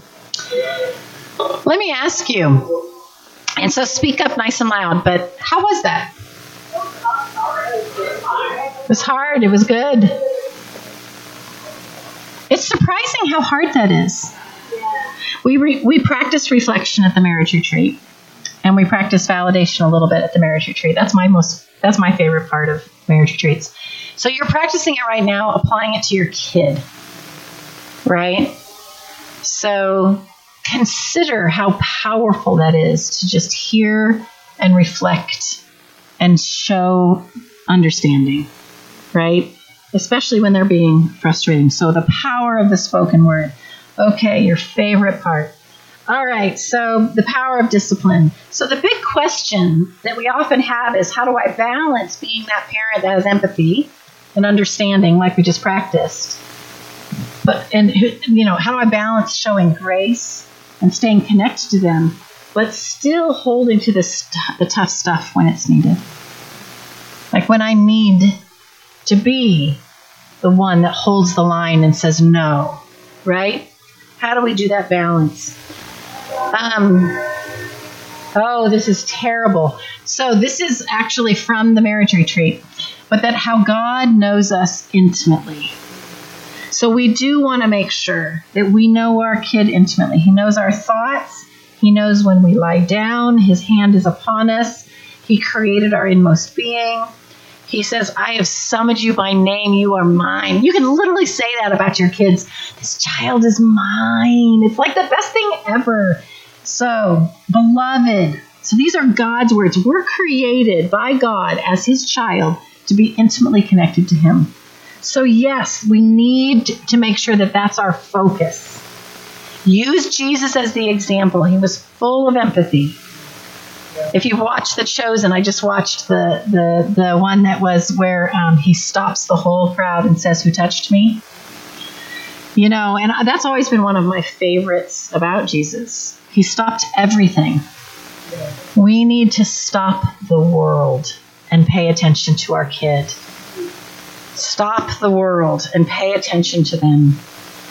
He sees a funeral go by, and it says his heart went out to her. If you struggle with empathy towards your kid, get some help with that. You can grow in empathy. Maybe you're not a naturally empathetic person. I am not. Maybe your spouse has a huge deficit in empathy, and you're like so frustrated. You as a couple can go get some help with that. Empathy is huge, but maybe it's just not natural to you. It is to Jesus. It is to Jesus. His heart went out to her, which means his guts were moved. Oh, Jerusalem, Jerusalem, how I long to gather you. Jesus compares himself to what? A hen. So God and Jesus are called and shown to be nurturing like a female. So these huge male examples, we have to get rid of this idea that it's a female thing. It's a God thing to have empathy and understanding. So how's it going, parents? How's your empathy? I'm not going to stay on these because we've spent some time on it. We need to understand the balance between discipline and love. And it's so great because it literally says it in Hebrews. The Lord disciplines those he loves. For some of you, discipline's really hard. You feel like you're unloving. You might need to relearn that discipline is actually a form of love. Just like encouraging and taking them out for the burger is. Discipline is an act of love. It should be done in love, not in frustration. So you may be one of those parents that has to redefine and see this. Maybe you didn't experience discipline as love growing up, but the scriptures say that it is. Don't exasperate them. When you do discipline them, don't do it in exasperation. So literally this word exasperate means to provoke to anger. You're right next to this person and you're just making them ticked. If the way you discipline ends up like that dynamic between you and your teen, it could just be because they're a teenager. But I'd look at yourself first, right? How are you exasperating? So what the exasperating word means is to rouse someone to anger, to provoke them to push their buttons is literally what it means. Do you provoke them? Do you push their buttons? Actually ask your spouse these questions. And this is spoken to dads, but again, it's a gender specific that applies to both. Mothers, do you exasperate your children? So I would say if you're both here, ask each other this question later today. How are we doing on that piece? That when we do discipline them, are we doing it from exasperation? And there is, people are like, well, God was angry and Jesus was angry. If you're using that as an excuse to be angry, then you have an anger problem. Why was Jesus angry in the temple? It wasn't about him at all. It was about dishonoring God. And then maybe you can morph that and go, well, I am too. My kid's dishonoring God. If you are doing that comparison, then you probably need some help with anger. I'm just going to say it, okay? Anger isn't sin. In your anger, do not sin.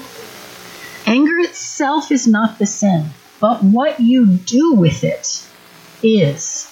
Man's anger does not bring about the righteous life that God desires, in James. So we don't want to exasperate, and we don't want to use the wrong kind of I'm ticked at you personally.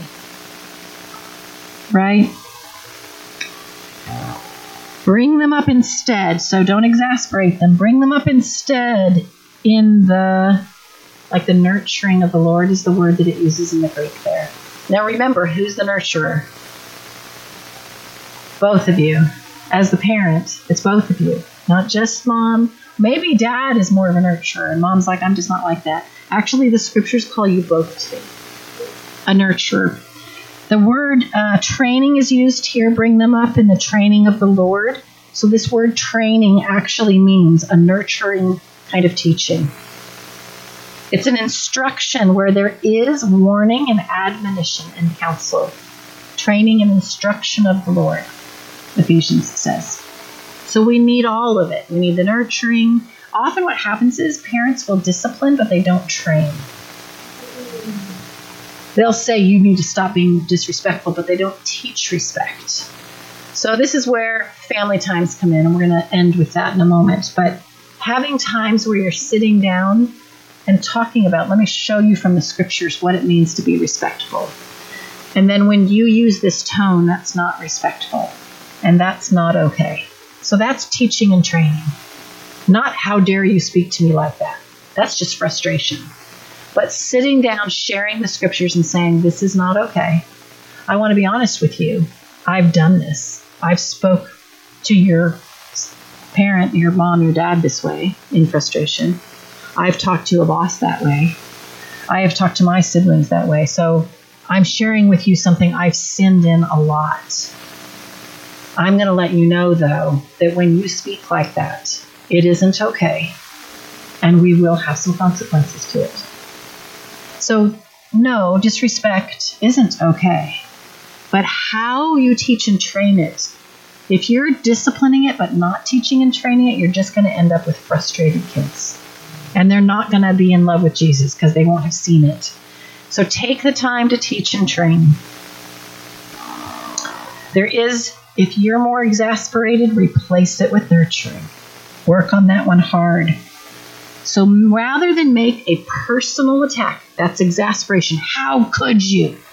So the personal attack would be, you're such a, how many times do I have to? Those are exasperated phrases.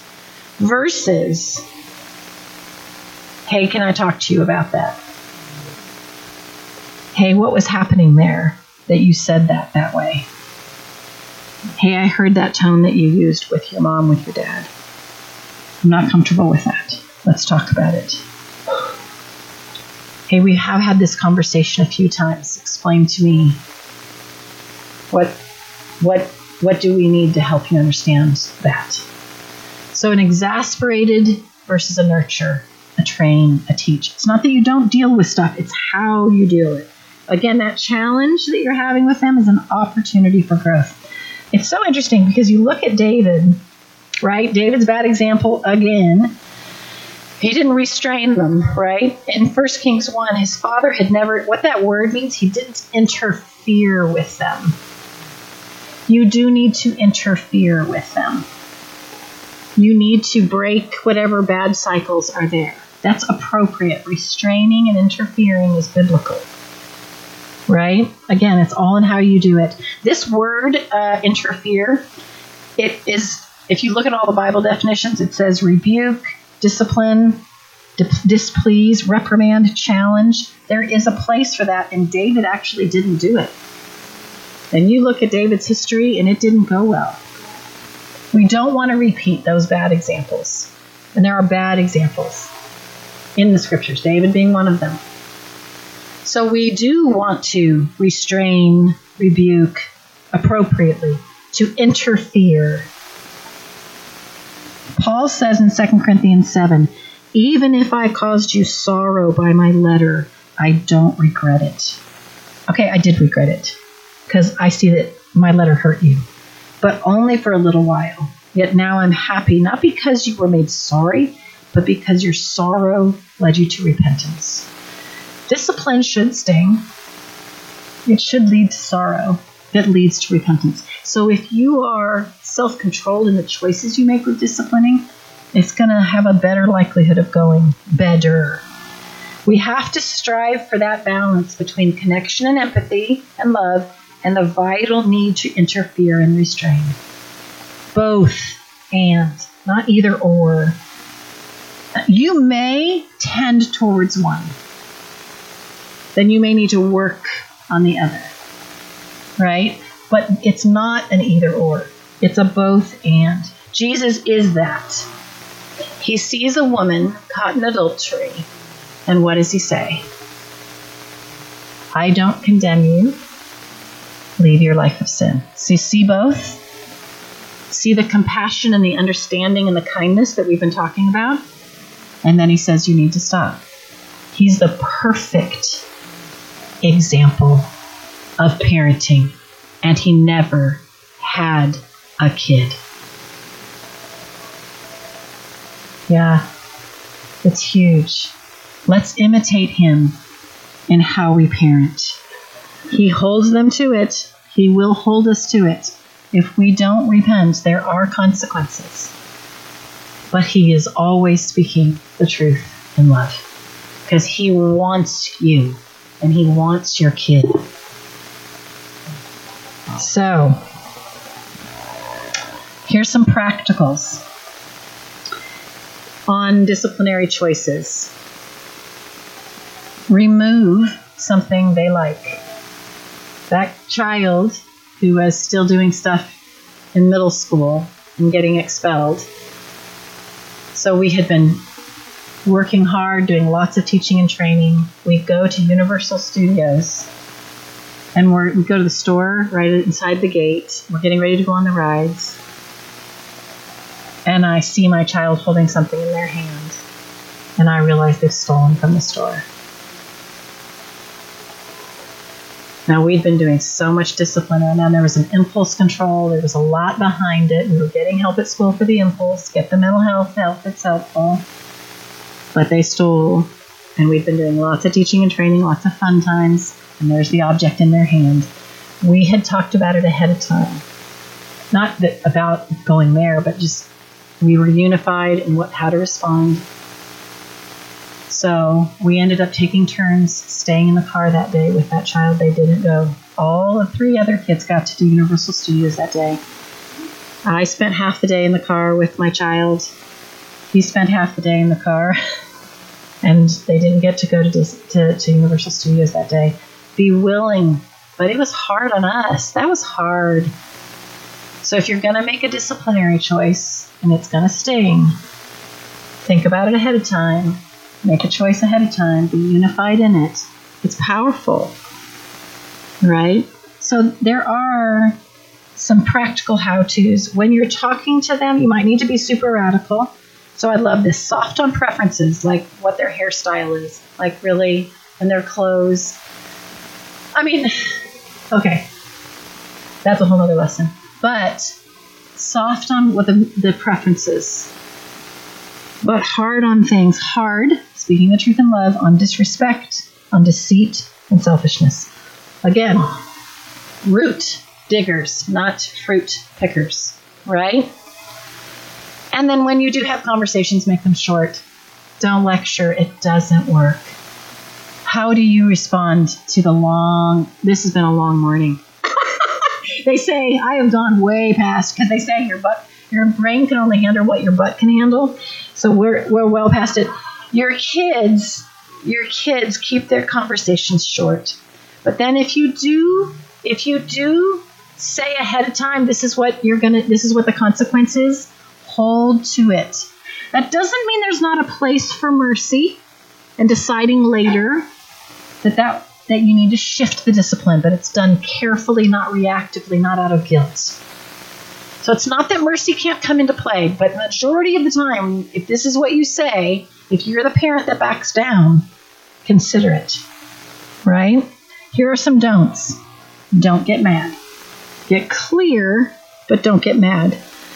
If you're going to make a disciplinary choice, don't do it when you're angry. Go pray, go walk, go get advice, wait till the next day.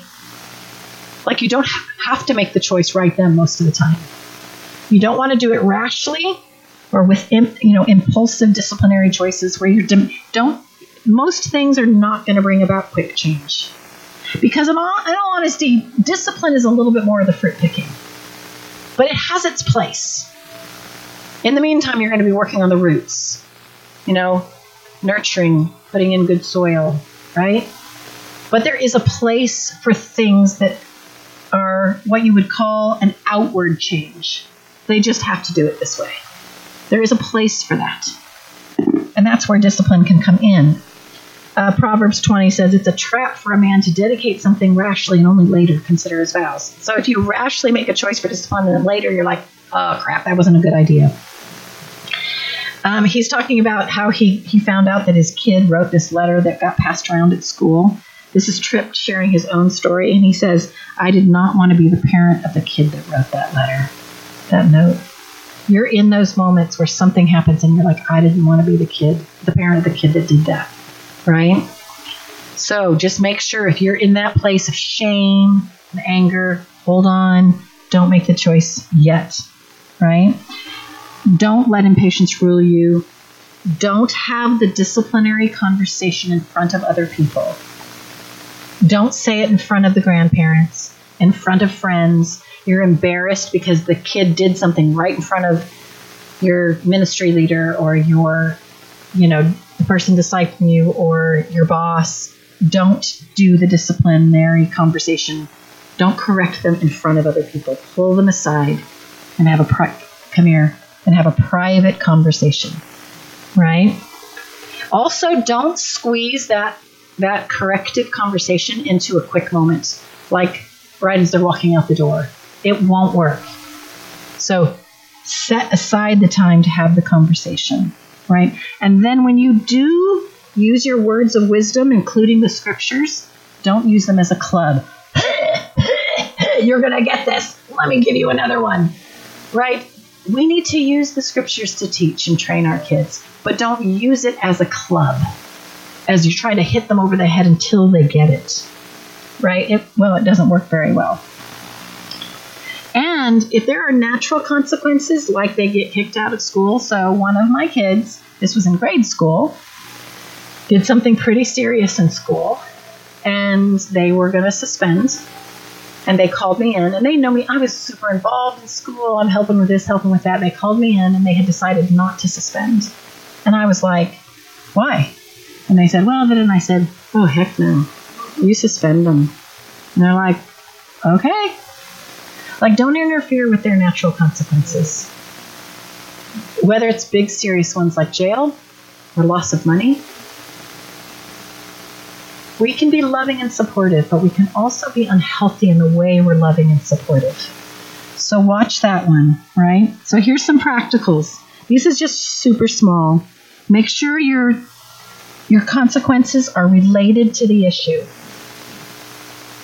If they were disrespectful, so what we did with disrespect was we made a calendar, and anytime, so one of my boys was just, it was like, okay, no. So we just said each time you're disrespectful, we're going to put a dot on that week, and if you get to 3 dots, then you can't do this. So make sure it's a related consequence, something that isn't like totally out of the blue and has nothing to do with what they did, right? Plan it ahead of time. Make sure they know ahead of time as much as possible. That's not always possible. So they're related. They're doable, like that you as a family can handle it. They're reasonable. They're respectful of them. They're swift. They're strong. And they're short-term. Not you're grounded for life. Right? Okay, so let's end with this. The power of family.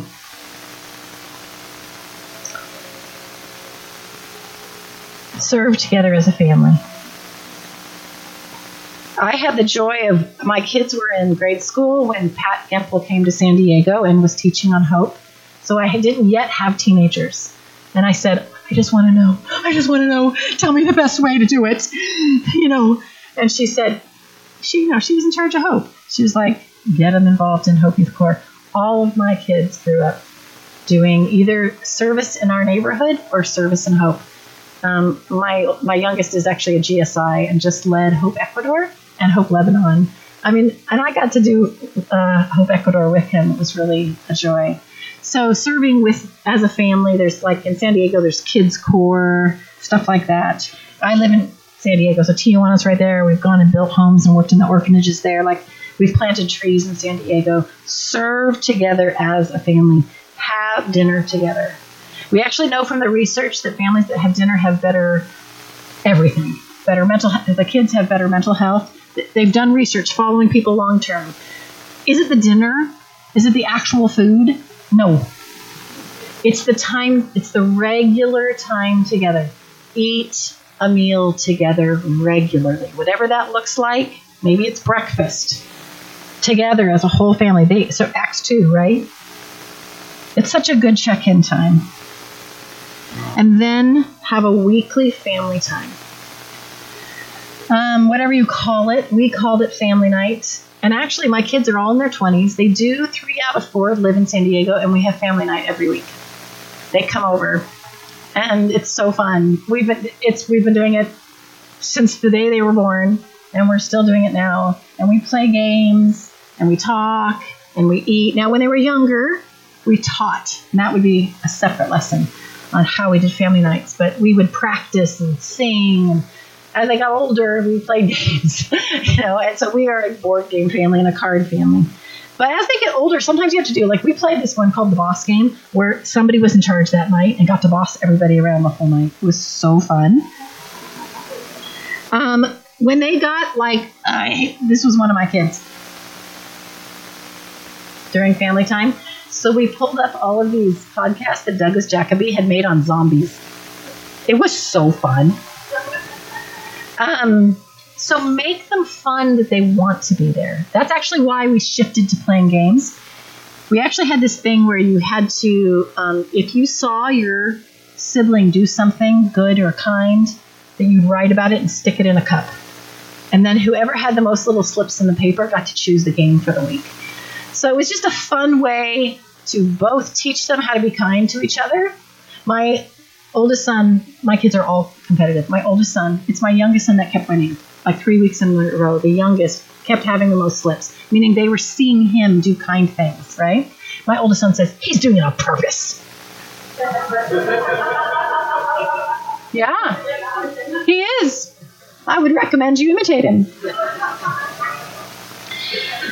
So making sure, so that was the yogurt cups. Make sure that you're having this weekly time. If you haven't been doing it and they're already teenagers, you can start doing it. You'll have to talk with them about making it work. But having a weekly time together is huge. Go do an escape room together. Go play laser tag. If they're teenagers, they want to often do really cool things. Go paddle boarding. You can tell I live in San Diego. Go walk the coast. Go walk a lake. Go geocaching. I mean, there's just really cool, fun things, right? So if you have one takeaway from this, I gave you a lot of information today, and we're going to have a little Q&A. Spend time with each kid individually each week. One takeaway. There's a zillion things you could take. Take that one. All right, we'll have a Q&A for about 10 minutes. So I've given you lots and lots, and you may just go, I just need to process all of this. The power of, but... any questions? Yes.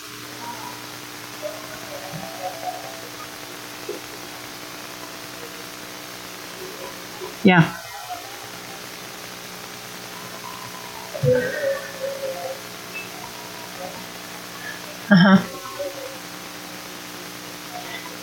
In general. Yeah. In general, emotionally, not intellectually, but emotionally, boys will mature later. But that's not every boy. Actually, there are some boys that are just incredibly emotionally mature in their teenage years. So it's not every child, but the research shows that in general, girls do mature more emotionally, and it's not because their DNA is female. It's because our culture supports it more. Boys... growth in emotional identification. So there's three areas I usually focus on: emotional identification, emotional expression, and emotional management. That ability with what to do with emotions is nurtured in females in every culture more than it is for females. So it's not necessarily a brain thing, I don't think. I think that's more of a society thing. So I do think if we're giving space and room, all this constant conversation, talking with our kids, drawing them out, mine would tell me way more emotionally impacting things when they were falling asleep, when I would scratch their backs. There was something like all those barriers would come down. One of my kids, just lots of barriers and just towards his siblings. I'm scratching his back, and out of the blue, he says, and I have to go, I actually wrote it down in a journal, it stood out to me. But it's late at night, I'm scratching his back, he's falling asleep, and out slips, Mom, I think and he was talking about how he treated his siblings. I have to say, I wanted to jump up and down and go, you need to change it. But there was something about the environment of that slow kind of time together that his emotional awareness had some room. So I just think... we have to give room, especially societally, to developing boys so that their emotional development can happen, in a healthy way. So, yeah.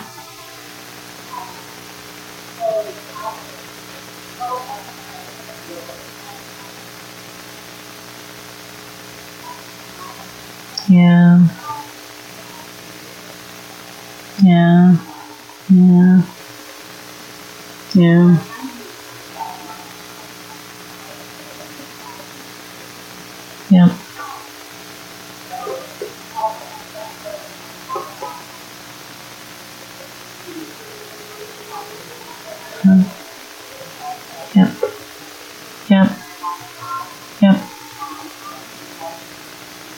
Yeah. Yeah. Yeah. Yeah. So actually, just so you know, this lesson, it's the power of parenting, and I geared it towards preteen and teen, but actually about a half of the lesson is taken directly from my younger class. So a big chunk of this would be applied because it applies either way. So time, shoulder to shoulder, at night when they're sharing your own stuff. The reality is they will be more open when they're younger. Not every kid. Some kids aren't really expressive even in the grade school years. But often there's an openness during those years that shifts as they hit older. But nurturing that now, so with an understanding that, so when kids are 3 and 4, and we're going to talk about this in sexuality class, they are like, why do you have a penis and you don't have a penis? And they're running around naked and they're watching everybody pee. Why do they stop running around naked at about 3 or 4? Because they start looking around and realizing not everybody else. So it's the ability to notice that my thinking isn't the same as everybody else's thinking. That actually grows. Now, they still have all the same sexual questions, but they go underground. They just aren't saying them out loud. So I always teach that when I'm teaching about sexuality. It's true about everything, though. A lot of times what kids are thinking will go underground as they hit like 5, 6, 7 years old, because they're aware now of their environment more and their social pressures and what people might think. They become aware of that. So they will sometimes, even at that age, stop being quite so blatantly open. And so that's why having unfettered, unscheduled, no-purpose time together is vital. Some kids respond face-to-face. Others need the shoulder-to-shoulder. So the walking and feeding the ducks, paddle boarding, doing the drive is going to work for that 5 or 6-year-old more than the face-to-face. Other kids do both. So that combination of shoulder-to-shoulder and face-to-face, we started doing individual times with our kids when they were 1. And we did it every week, their whole entire time in our home. So starting it then is huge. Yeah. Does that answer your question? Okay. Yeah. So I really appreciate this first one.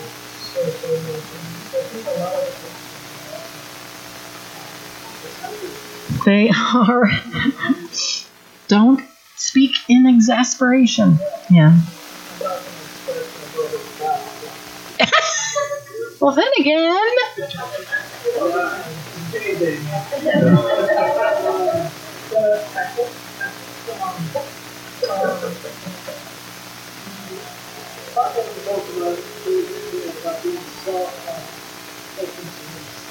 Yeah. Yeah. So often, this is where the fears get involved. We see that they want to make their hair black and they want a tattoo or a ring, or we hear the music that they're listening to, the way they want to do their makeup, the clothes they want to wear, the butt crack showing, whatever.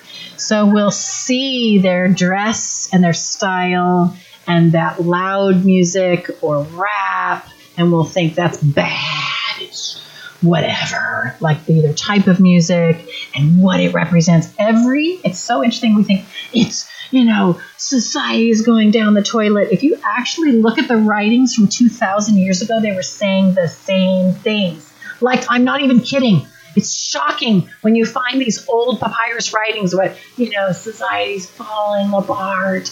I'm sure the creation of the wheel was a real problem.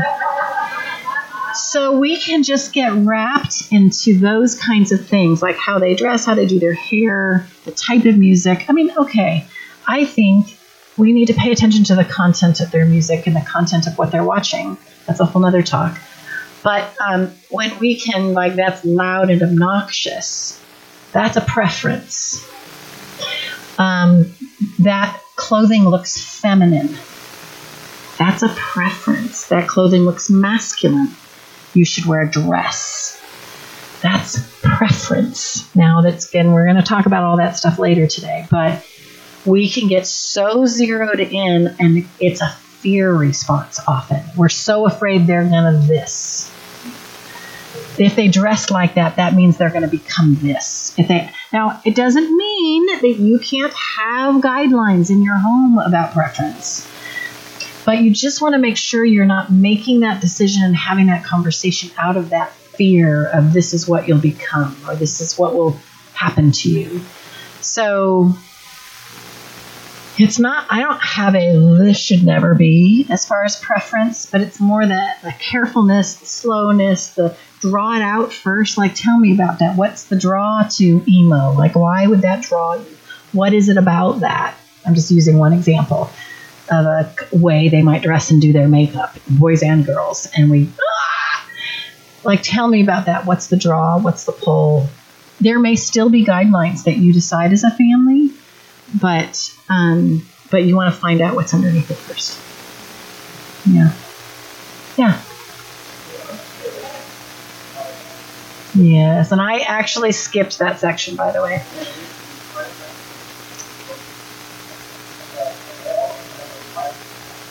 Yeah.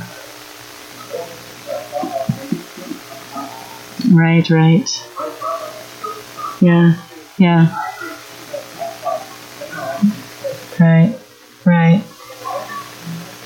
Right. Yeah. And I pay attention to that.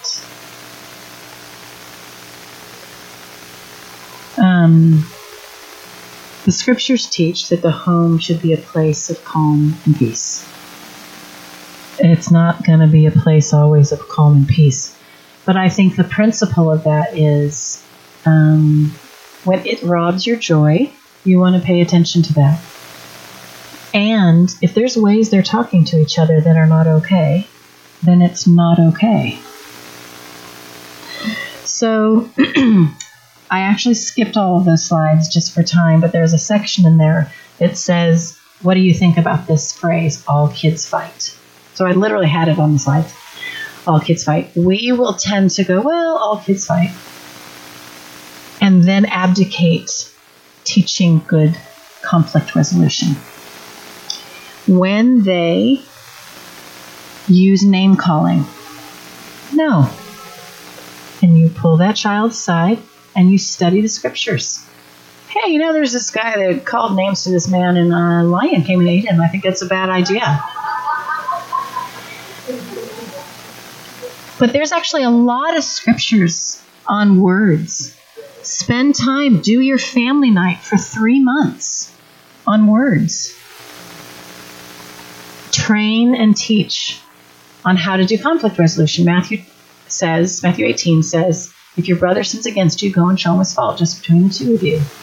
So when they come to you, so have you spoken? Like, don't come to me until you've talked to them. So we started that when they were 2 and 3. That if they came on their own, we said, oh, I noticed you're by yourself. Well, I try to. I think you probably need to have somebody with you. Did you talk to them first? And then we train. We use family nights to train how to talk to each other about a problem. And then they had to come together. Now, mind you, did they still fight? I say the thing that was the most discouraging to me as a parent was the way they treated each other. My two of my boys talk pretty clearly about it, what it was like with their older brother and how he talked to them. I cannot tell you how many times we sat and had a conversation about, you have a place of power in this family. You're the oldest child, poor thing, I'm throwing him under the bus. You're the oldest child. They all worship you. They love you, even when they're angry with you, and you treat them poorly. And we looked at lots and lots of scriptures over and over and over. And what's really interesting, this makes me emotional, he is the best brother. They're in their 20s, and he is all over it. He literally said, Mom, my ministry is my siblings. I know. He and his wife, they have sibling night every week. I know. They go on camping trips together. He sees it as his responsibility to help them spiritually. And I tell you, I was going to wring his neck. I was so frustrated with him. But I think our seeds, they'll grow. Patiently teach. It is not okay to talk like that to your sibling. And I'm not going to let you talk like that. Patiently teach, do consequences when you need to, and then let God cause the growth. We're planting and we're watering, but God causes the growth, and the word will not come back void. So, yes, we will end on that.